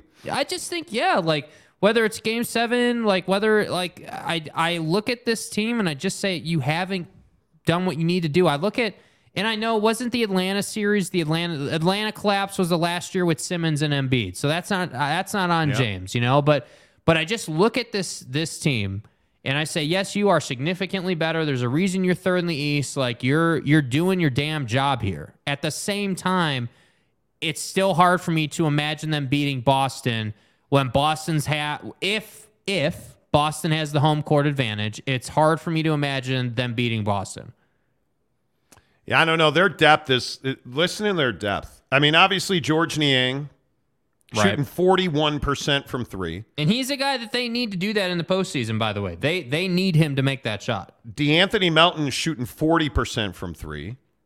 Like they've had some, they they have some dudes. They have some dudes, and the, again, the guy that I wonder about is PJ Tucker. I just don't know if he has anything left. Because I think Jalen McDaniels is a really interesting player for them. I'll be interested to see what that looks like. I mean, you're going to need Shake Milton, Tyrese Maxey, and Jalen McDaniels. Yeah. And I think you're going to need a lot more from George Niang because I just don't know if PJ Tucker can What is- contribute offensively. What is Niang's percent? How many shots a game is he taking to get that percentage? George Niang. George Niang, Yeah. How many threes a game is he taking? uh, 5.3, and he's shooting 41%. So if he's making three threes a game, right? Five threes, 41%, three threes a game or so, right? Maybe touch less. That's, you know, what is that? That's going to be nine, 10 points a game he's giving you. That that number needs to be 12 to 14 points a game in the playoffs for them and right be, now he's averaging nine points a game. right? So you figure, okay, You don't need George Niang to go full Reggie Miller on it. You just need him to make one to two more shots a game for you to win a lot of these games. Because remember, like, what is um like look at Joel and Harden's numbers. How many shots are these guys taking? Like, what does that what does that look like? Jesus. Uh, why would you ask such a massive question? Uh, Joel Embiid's taken three threes a game, and he is taking 17 two pointers a game. So he's getting 20 shots a So game. So he's getting 20 attempts a game. James Harden's taken seven threes and four twos. So he's getting 11. So between those two, you should get at least 50 points a game. Or no, excuse me. He's getting um, seven through. James Harden's taken seven threes a game. Yeah. And seven twos a game. So 14 shots. So you would expect 50 points out of those two on any given night. Tyrese Maxey has taken six threes a game and 10 twos a game, 16 shots a game. Those are their volume guys. Tobias Harris, much less than that. He has taken five threes and seven twos. Yeah. Yeah. So- I mean, I think that's why I say like George Niang is a very important player. If those three guys right there that you just talked about plus George Niang are hitting, they're going to be tough to beat. I think Shake Milton. I'm telling you, the other team I don't have a full grasp on because they're just so damn conflicting is the New York Knicks. I know they're not that dude, Mm-hmm. right? Let's be honest. They're not that dude. Mm-hmm. They're just not. But I'm telling you, the New York Knicks can can win a series. They can win a series. What is And- Who would they play right now? If you look i- i- in the NBA standings right now in the East, Yeah. the Knicks are in the sixth spot. So if it if it started today, right, you would have what would you have? You'd have the Three, Celtics six. and the Hawks, right? You'd have Milwaukee and the Heat, Yeah. and you'd have Philadelphia and the Knicks. Oh. That's a series, bro. And by the way, you'd have Cleveland and Brooklyn, but I don't think Brooklyn will be in that spot. Yeah, I think Brooklyn's solid, dude. Do the Bulls make the playoffs? They're two games out. I don't think they do. Mm. Patrick Beverley doesn't make them a playoff team. Yeah, I would agree with that. And I'm curious what Atlanta does if they improve or get worse. If they hire Quin Snyder, yeah. I think Quin Snyder's a two year guy. His first two years are going to be tough because Trae Young's not a Quin Snyder guy. I can tell you that right now. Mm-mm. And I think, I think, by the way, I think hiring Quin Snyder is a thumb in the butt of uh, Trae Young. I'm not even kidding. Like I think that I think if you hire Quin Snyder, that's a shot over the bow of Trae Young. Yeah, I mean, I think the the first shot over the bow was DeJounte Murray. I mean, that DeJounte Murray is Trae Young, you know, just in a different style. So to me, I, I yeah, I Trae Young needs to win something before he acts like the way he's acted. Yep. Uh, Lewis says, Monty and Jake, thanks for the promo code for Bucked Up. What'd you get, dude? Yeah, what'd you get, bro? What'd you end up? Uh, what'd you end up picking Put it up in there? the uh Lewis, are you a member? He's, He's not a member. not a He's member. not a member. You should be a member, man. Get in the group chat. I want to see it. yeah, Lewis, you're one of those guys Yeah, who's dude, like, you yeah, should you be- should be, you a, should be a member, member, man. bro. Yeah. You should absolutely be a member. But um, what'd you get it bucked up, dude? Because I'm happy to see that you used our uh, promo code. It makes a difference, you guys. Really, bucked up is one of our is one of the ones you know that we we've really worked on bucked up for a long time. I mean, obviously, all of our sponsors, Barbecue Pit Stop, you know, you know, Papa Murphy's, Quick Quack, like the Advocates, obviously, like we value every one of our partners, but we have chased bucked up for years Yeah. and years. And we've gotten to a point now where, frankly, we're a little harder to ignore. Um, but you know that you guys are supporting Bucked Up makes a huge difference to this show. Mm-hmm. Um, and I just I cannot tell you enough how much we appreciate um, that you guys are doing that. You know, like it is. It's just one of those things where I I cannot tell you how how important that is to us. Uh, Brandon Butler says the Cavs are a second round and out at best. Really? Well, I mean, again, it, but if we're going to say that the Philly needs to prove it, the Cavs need to prove it, and Donnie needs to prove it. And we've been saying that since Donnie joined that team. I think they're going to wind up running into. My question is if you're the Cavs, yeah. can you catch Philly, who's two games in front of you? And Donnie, you, are out of your element. If you do catch Philly, are you better than Philly? Because right now, I don't think they are. I think I'm a little surprised about the Kevin Love thing. I'm a little surprised by that. generally speaking. Or Yeah, I. I mean, his leadership has to be worth something. Clearly not, right? right? Well, Clearly But you not would for think. them. I mean, I So don't you know, don't man. think so? Not no, because Don's there now. So I don't think you needed Kevin Love. Don's there. Don has playoff experience. He doesn't have finals experience, but he's got playoff experience, and I think that it, it's if you're gonna be the veteran leader guy, you got to be an athletic guy that can run the point. That's that's I- the role. I agree with that. That's that. the role. I agree veteran leader is a big like. There's only been one guy to ever do that, and his name is Udonis Haslem. I agree with that. I totally agree with that. I know exactly what you mean. I well, well, John, that's interesting. Imagine a Memphis Cleveland NBA Finals. What is there a finals matchup you want to see? Mm, I mean, I, I would I want Joel Embiid I'm to a play. little I'm a little burned out on Boston, Milwaukee. I'll be honest. I, I'm ready for someone else out of the East. I'd love to see Donnie, obviously. Um, Joel and Harden in the finals. I think I'm not a James Harden guy. Never have been. He lost me when he went 0 for 27 from three against the Warriors. you know, he lost me back then. Um, I do think he's one of the greatest scorers the league's ever seen. You know, Houston prime James Harden in Houston was absolutely ridiculous. But to me, yeah, I'd love to see. You know, I'd love to see Cleveland and the Suns. I'd love to see. Really, I'd love to see the Suns and I want to see Philly in either Phoenix or LA, the Clippers.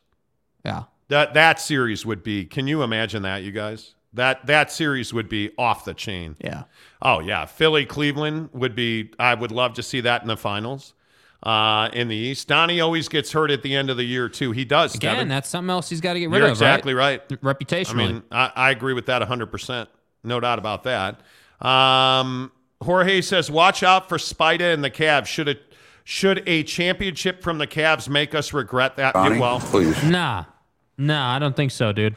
I, I, cause, cause, see, that's flawed thinking, right? I mean, think about it.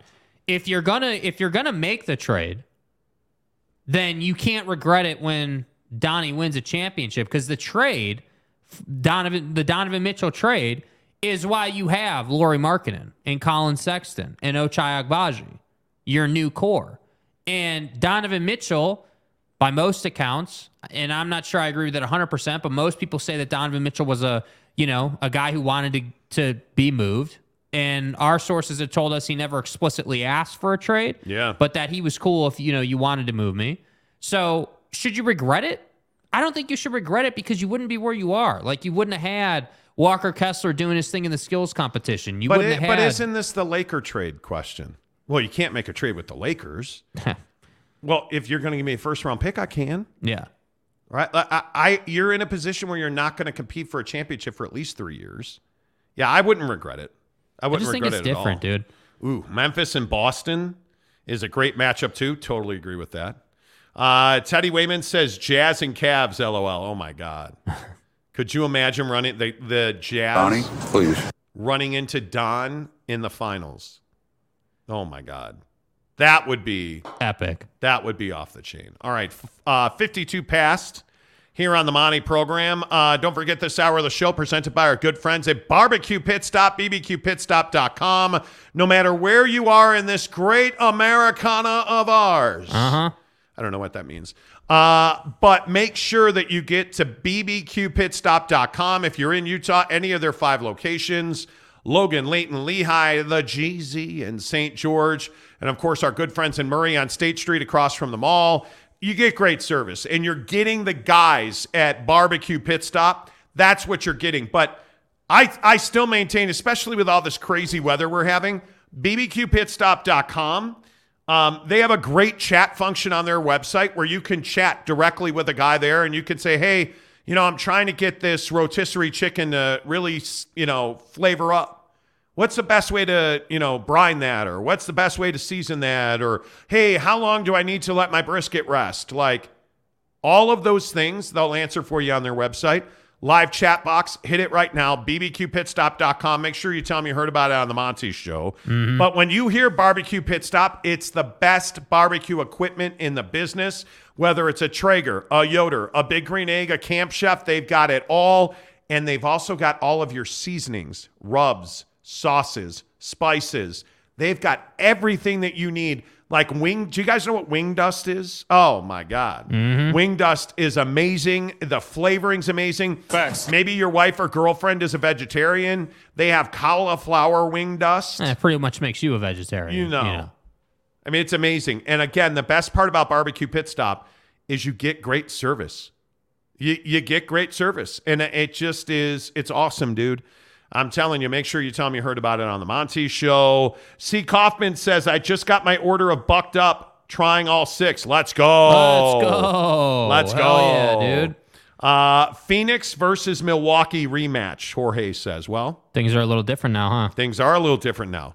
Things are a little different. Riley O'Brien uh, says when the report comes out that D'Lo wasn't particularly getting along with Rudy Gobert, do you guys think Donovan and D'Lo have talked about it? They're good friends, aren't they? They are very. yeah, I think friends. Donovan has talked to everybody about, you know, just about, you know, his time in Utah, the relationship with Rudy. I think Don has shared things with players that we'll never know. You know, I, I just think that's how the league works. Yeah.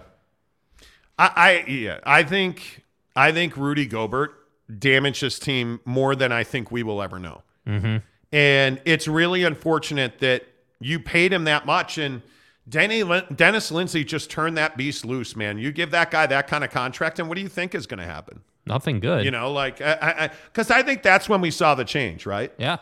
Yeah. I mean, I think that as soon as you paid the guy, it wasn't, it, it was, it was over. I mean, I, I remember, and it's on the, it's on the, the channel.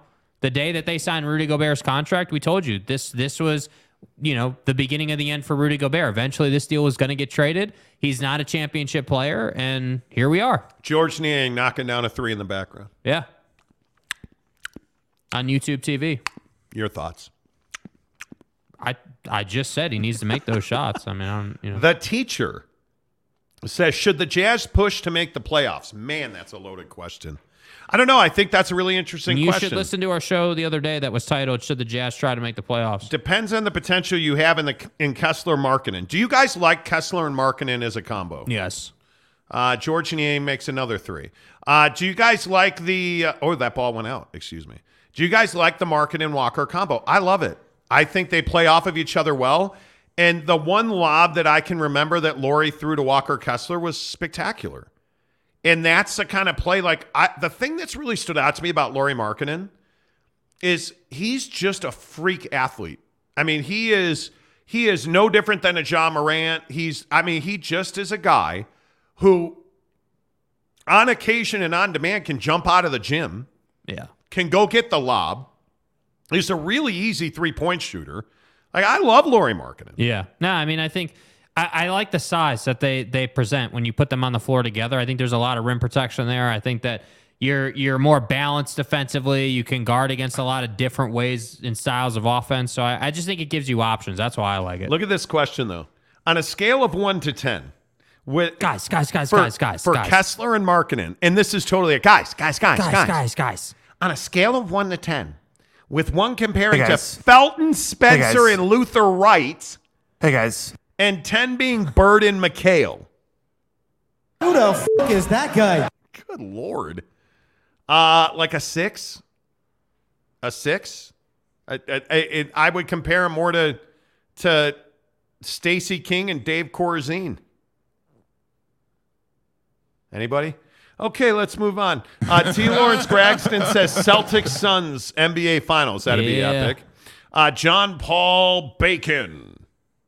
Any thoughts about to when the NBA might have an expansion? When LeBron retires, I think so.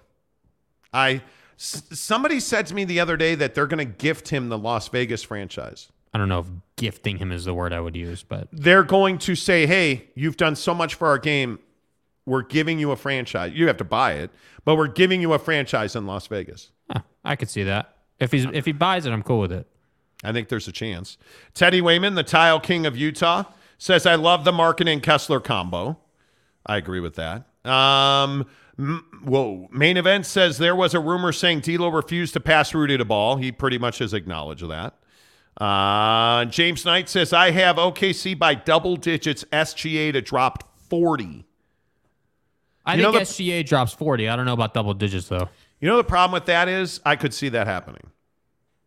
But you are you're you are OKC and you are coming to altitude. I think that's a, a lot to ask on a roster that hasn't played a lot of basketball the last week. So I don't know about double digits. I think OKC is going to win, but we'll see. Mapes, I'd love Lauri and Walker with Scoot Henderson even better. Amen. Yeah. Speak it into the universe. Yeah. Jay Washington, don't forget about A Rod leaving the retreat. Yeah, Aaron Rodgers leaving the retreat. Well, we have exclusive we have video here, dude. I mean, video. Jay, like, w- did you miss it? Do we want to flaunt that to people though?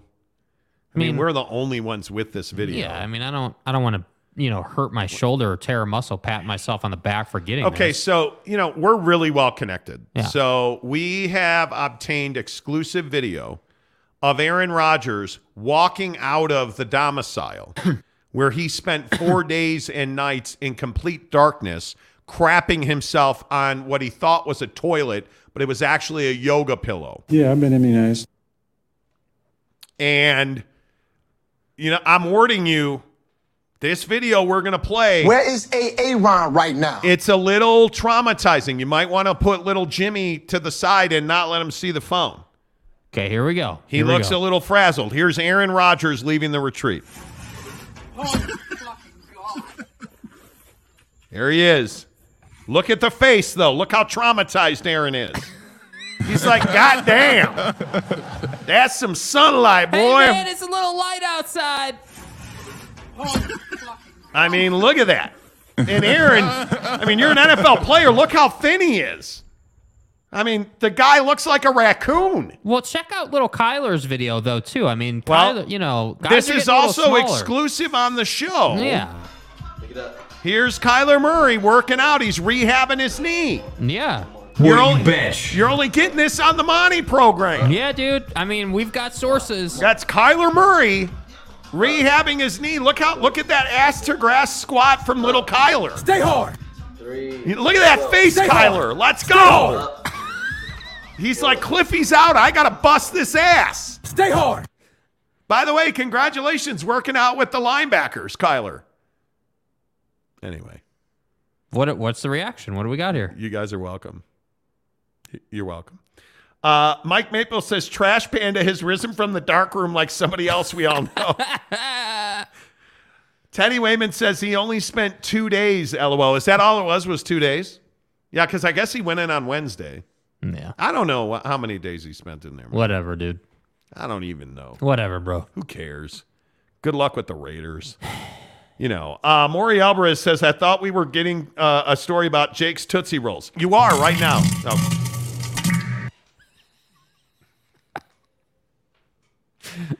so today is National Tootsie Roll Day. Right. Right. Okay. Yeah. Right. Today is National Tootsie Roll Day. Um, And Jake, Jake was not a, what's the right way to say this? Jake was not a willing participant in his childhood. Oh.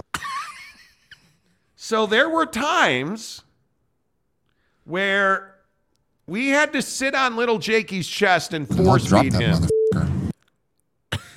I, I'm making this up as I go. So Jake was not a Jake was a Reese's peanut butter cup kid. Period. That's all he would eat. Still am. like I can remember he would not eat Snickers bars. He would not eat Twix bars. So one day, so one day, after he crapped himself again, right, and this is when he was in high school. Um. so I don't know. Jake must have been not 10, 11 years old. At Right, this point, right, right, and right. We go to the grocery store, and I love Tootsie Rolls. I still do. I love them. I like eating Tootsie Rolls like chalk. Who are you talking to over there, boy? People that I can't reference on the show. Okay. Um. so, Jake, I eat Tootsie Rolls like they're bubble gum. I love them. Jake is not an adventurous person. a noted hater of sushi because he's never tried it. It's not true. I have tried it. That's a lie. And so one day when he's like nine or 10, I said to him, Hey, you're going to try this Tootsie Roll. I'm going to punch you in the face. Not too familiar with that.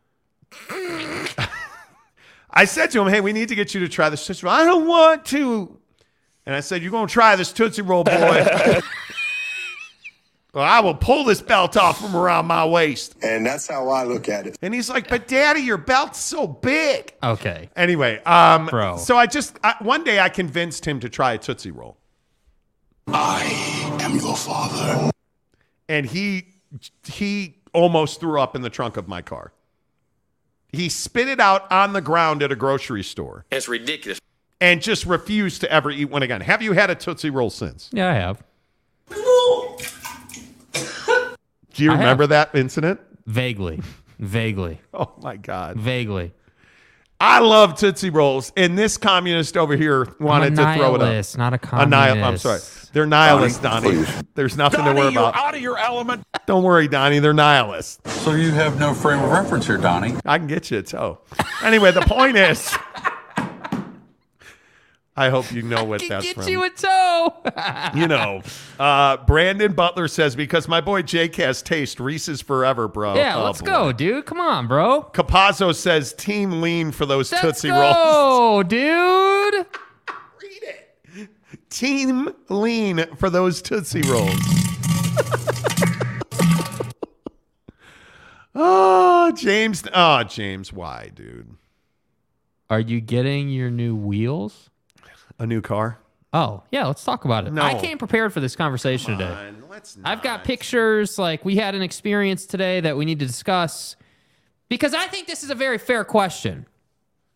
What are you willing to do or what are you willing to accept to get a deal done on a new car? First of all, my wife is now hesitating On what? getting a new car, but Oh, it don't matter, man. I'm all in. I'm I'm in on this now. Wait, so to be clear, she's hesitating on you getting a new car or her?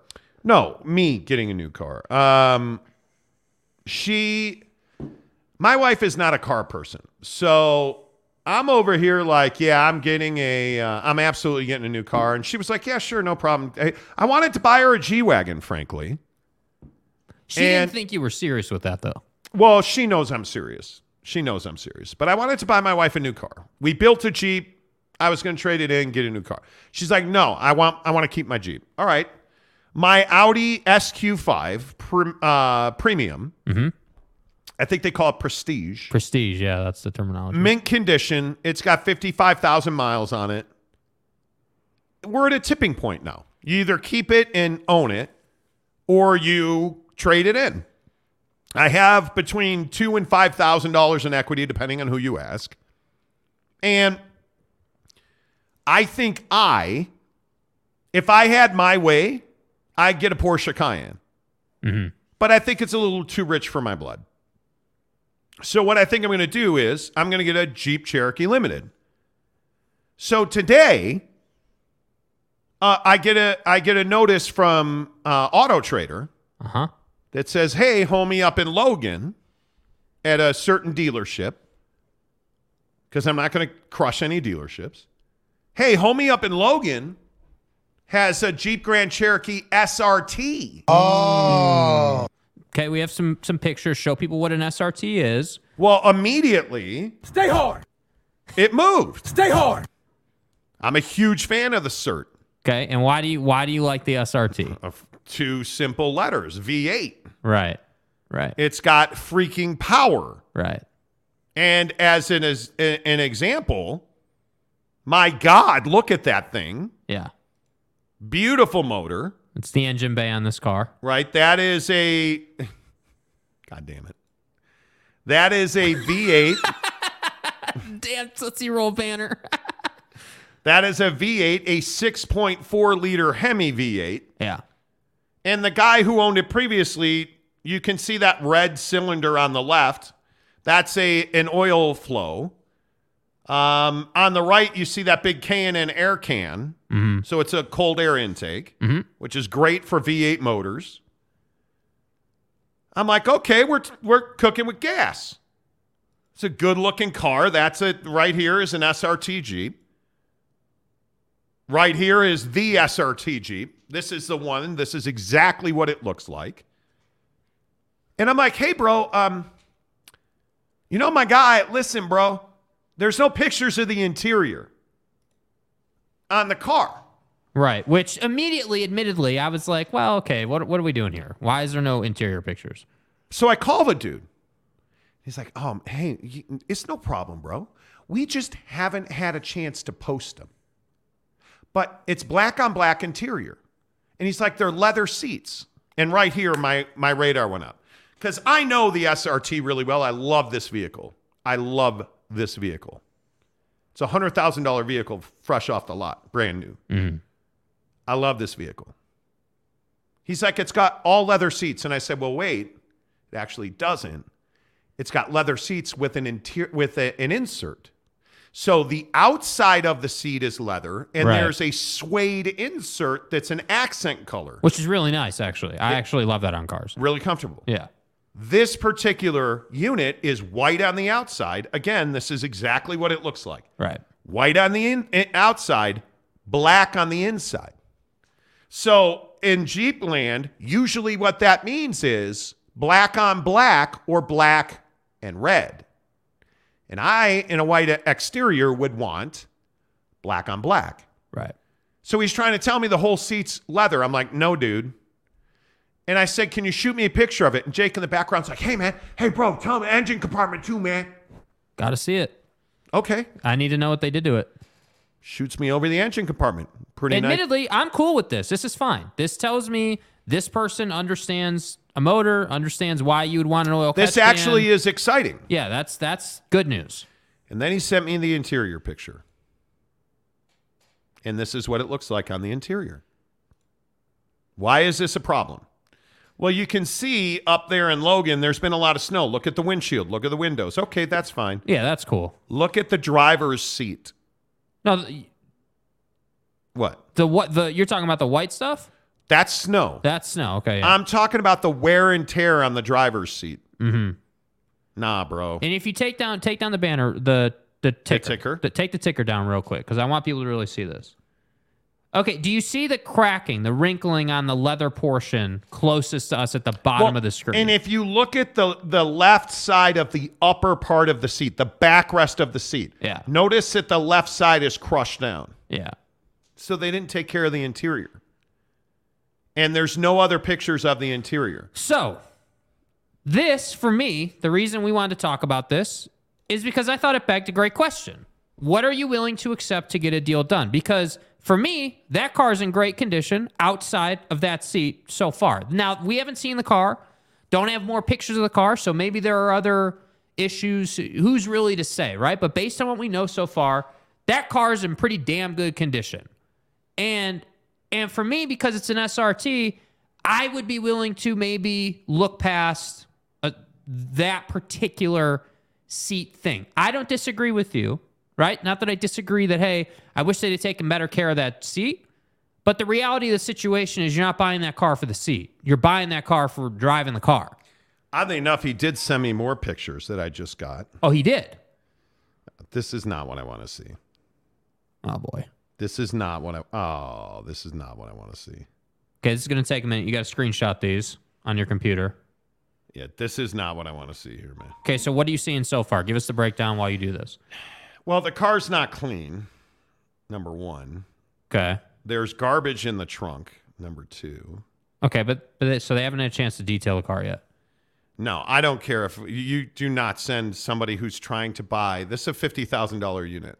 What is that box? It's the air can box, and Oh, from the intake. Okay, that, I'm fine with that. That's okay.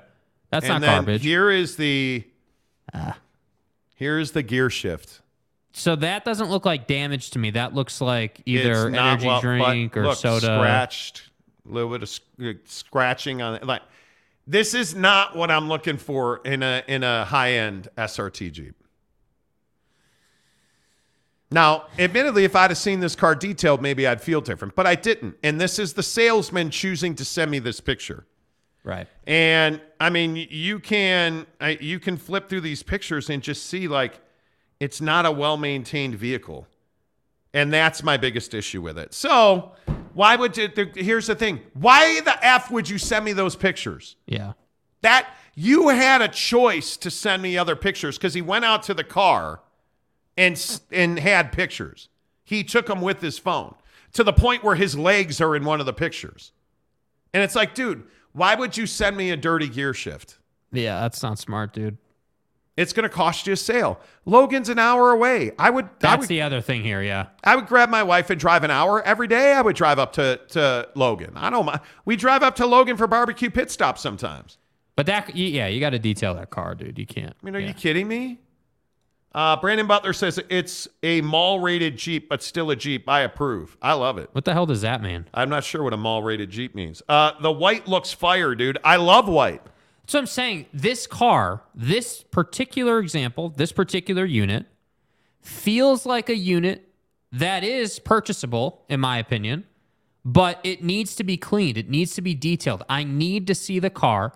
I need to know what scratches it has after you've cleaned it. That's what I need to know. I need to know what the paint looks like because they've got it priced at the top of the market. Mm-hmm. And this, the SRT Jeep is not hard to find. And I want to be really clear. This is not a Trackhawk. This is an SRT. That's not different. a Trackhawk. That's different. A This Trackhawk, you're having trouble getting a Trackhawk under a hundred thousand dollars. Yeah, an SRT is very attainable and a wonderful car. It is. It's tr- tremendous. Yeah. You know, uh, ET says late to the candy talk, but vanilla Tootsie Rolls, worst candy on earth. Terrible. Yeah. Garbage. I'm not a fan. Uh, Capazzo says straight up mall crawler. No thanks. what does a that- mall what does crawler that mean, dude? What does that mean? I don't like. Can you just give us the English version, please? Yeah, what does that mean? Somebody help me with Please. that. Teddy Wayman says, "Bro, Alma and I took our buddy's SRT out last Saturday. It's awesome. It really is yeah, is. dude. It's a hell of a car, man. Yeah. Yeah. Uh, Maury Alvarez says, love walking out of my house and having 77 degree weather. Why do you Like poke what? the bear? Why? You know.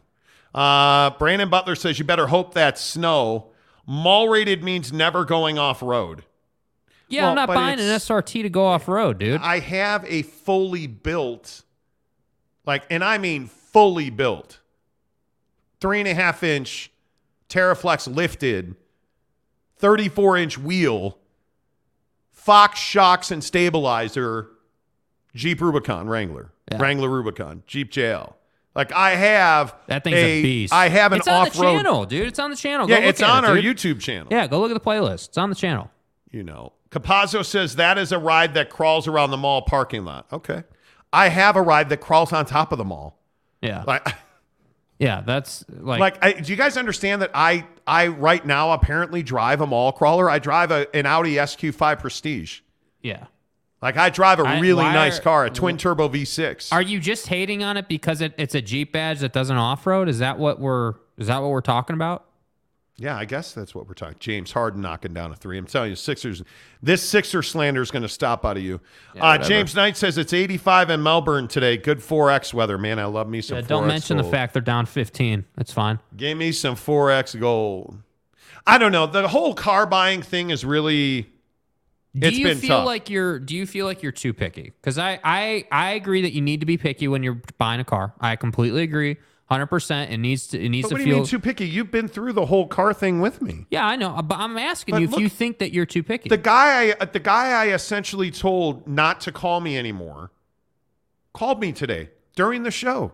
this is the guy that messed with you on the trade-in value. Yes. Yeah. Yeah, there's a guy that has the car he wants, a non-SRT, beautiful Grand Cherokee, admittedly. Really nice Grand Cherokee. An 80th uh, uh, anniversary edition. And the guy lowballed him on his trade-in, which was By really disappointing. Yes, exactly, exactly, Riley. Take it through Quick Quack Car Wash before sending pictures. How difficult is that? Yeah. So to me, but again, if you look at these pictures that you uploaded, I'm not not going to buy a car because the that center gear shift has some, you know, like whatever that is. If those are scratches, that's different. If that's just hey, someone had a drink in their cup holder and it splashed a little bit, I'm not. That's not going to deter me. But my, my only my only point is, Yeah. this is a this car in its condition is a fifty thousand dollar tag, Right. Yeah. You- yeah. which is which is way over market value. Right. And you're asking me to drive at least an hour to go get it. Yeah. It needs to be better than that. Yeah. I, li- listen, God, like when we lived in Arizona, we drove from Phoenix to Tucson to buy his Subi. Yeah. Like I know, like I, I want service, Yeah. and and I haven't gotten service one time. Mm-hmm. And I've talked to what three or four car people now. What do you think about this concept though? Because you're also the guy that like won't go back to somebody. Like this, you'll probably not go back to this guy because the car wasn't detailed and he sent you pictures, right? Is that fair to say? Yeah, I probably won't. So is that is that unfair? Is that too harsh in today's market? I just think he doesn't want to sell a car. Uh huh. If you wanted to sell me a car, you would have that car in perfect shape when you sent me pictures. Uh, I and I think of most people know that we talked about this. I sold cars for several years. Yeah. many years ago. But I sold cars for several years. In fact, I sold Jeeps in Schaumburg, Illinois. I would never show a, a customer a dirty car. Never. It takes five minutes to have a porter vacuum it. I would. I. It just feels like today people don't want to buy and sell cars because most people don't work on commission anymore. Right. They're salaried employees, so they don't work on commission anymore. They have to meet a certain number of cars, and they don't want to. Yeah. It's just different. Yeah. You know. Uh, Capazzo says, I'm just not a Jeep fan. Love me some Toyotas and Volkswagens. Oof. I'll never own another Toyota. Yeah. I won't. Uh, C. Kaufman says, later, guys. Great show. Appreciate you, CKC. Yeah, appreciate buddy. it, brother. Uh, Jay says, my mom is like that. You mess up once and then uh, and there's no more service for her. Exactly right. Yeah. Exactly right. Mapes, when you buy a car, you should be picky when you're spending thousands of dollars. He's willing to show off a car that's dirty. 100% he's trashed it worse. Well, probably. Joshua Glenn, top of the market price dictates top of the market conditions. Yeah. Exactly. Pass. That's the stuff you can see. What about the stuff you cannot see? Exactly. Yeah. Exactly. Like the dude the other day on the Carfax. Mm, well, that's just inexcusable. That's paperwork, bro. Like it's Yeah. I mean, this guy's trying to tell us that this car doesn't have an accident, and then and then he's like, "Oh, it does actually. My bad." Brandon Butler says, "I've seen your off-road lady. She's tight. Yeah, it is. I love that mine. car is a load of fun in the snow, dude. Yeah, we were driving around in deep snow today. I love that car. Uh, all right, Brandon uh, Butler says, "Hell no, it's not harsh. Dealerships need to show you that they're going to take care of the car if you're going to continue business with their service department." Another thing I hate doing. What? I if I intentionally buy cars that I can get service not at the dealership. I hate going to dealerships for And service. we've had a nightmare. Pri- yeah, it's been tough. It's been tough getting. That's like, one of the reasons I like the SRT because you can get. It's not a hard car to service at No, all. It's, it's very not. easy, very straightforward. It's one of my favorite things about the STI. You can get it serviced. I can service the STI. It's not hard to do. Yeah. All right.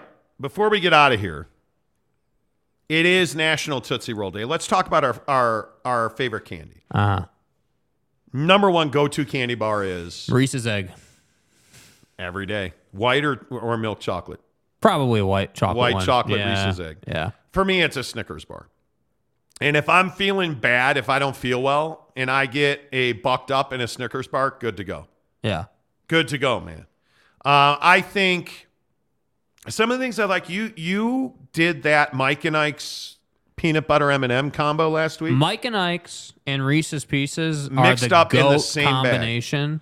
Mixed up in the same is bag. Undefeated. If you don't have Reese's Pieces, peanut butter M and M's, close second. Snickers. Ooh, little uh, exhaust there. Uh, Teddy Wayman says Snickers or Reese's. Reese's, dude. Yeah, you're a peanut butter. I'm not a guy that likes peanut butter, confection peanut butter. There's some times, man, where if I eat too much peanut butter out of like a too many Reese's, I feel terrible. Yeah, you can't eat a bunch of them, but I'm I could probably eat four or five and be good. E, you know, yeah, I would agree with that. Uh, real quick, let's see. ET says Reese's egg, you know, candy. Yeah. Uh, Mapes says Milky Way midnight every road trip. Ooh. Is that a euphemism or? Hey now. Uh, Capazzo says Milky Way midnight. What is a Milky Way midnight? Damn. Now I got to look it up. Milky Way midnights. What am I? Mi- Ooh. Hey now. A Milky Way midnights is dark chocolate. Oh, no, I'm good. I'm out. You lost me right there. Dark chocolate lovers rejoice. Milky Way Midnight Dark Chocolate is the delicious caramel chocolate candy bar you love. Enro- enrobed in dark chocolate. Go ahead, get lost in the rich, delicious taste. Mrs. Monty is one hundo p on dark chocolate. Yeah, I'm not a dark chocolate guy, dude. Yeah, it's just not my. Teddy thing. says I'm going with Snickers. See, Teddy's a good man. Yeah. Teddy's a good man. Tom says Pac 12 in pieces is good candy. Wow. Wow. uh, Riley says, What Jake wants is just transparency, and it's surprising to me that salesmen cannot pick up on the fact that you guys are educated customers. Don't BS, be transparent. And Riley's a guy who is a an RV sales professional, like arguably the best salesman in the business. Yeah. And it, I would be shocked if I got that kind of treatment from Riley. And I'm sure that every every customer comes in and thinks they know everything, but but I do I I study cars for fun, dude. I, I don't work on them. I'm not a mechanic, but I do like to know what I'm talking about, you know. And and I think that you know an SRT Jeep is not complicated. That's a big ass motor up front. That's mostly rear wheel drive, but can be four wheel when you need it. And I just need the car to be in relatively good condition. You know, I'm not scared of an of a a, a 6.4 liter Hemi having 50,000 miles. I'm not. That car that that engine is a tank. Like that's fine. Look at my guy Giggity. Twix all day. See, you can eat the caramel off the Okay, top. but see now, Then the dude, cookie I was really hoping to avoid the Twix conversation because you do this weird thing where you're like chewing all the chocolate off first. Just eat the thing. It's not difficult.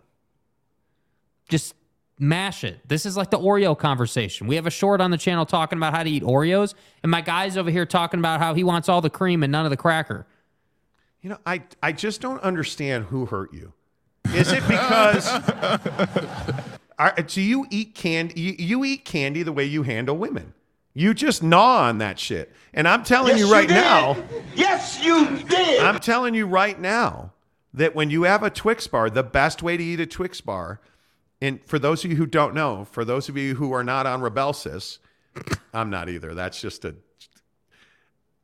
Sorry, Anyway. folks, that's what it is. For those of you that are candy connoisseurs, such as myself, Such as in like a Twix bar is a is a cracker with an oh excuse me a cookie with caramel and milk chocolate on top.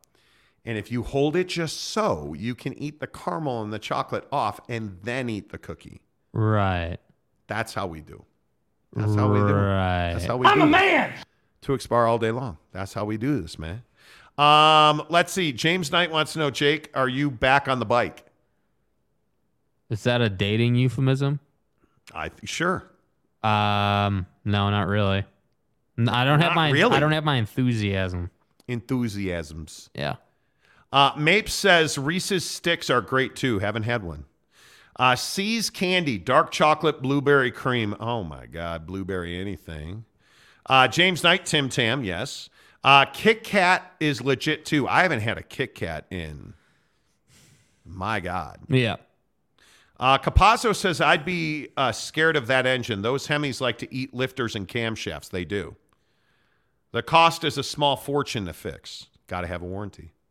Uh, Toblerone for the win. My wife is a Toblerone fan. That's it. Show's over. The Monty Show is presented by our good friends at The Advocates, theadvocates.com. They have a blood drive coming up. Why don't we all here in Utah get together and go donate blood? On March 6th, their second annual blood drive with the American Red Cross. Go to the advocate, utahadvocates.com slash blog to schedule your donation. You'll receive a $10 Amazon gift card once you uh, donate and a chance to win a trip to Florida.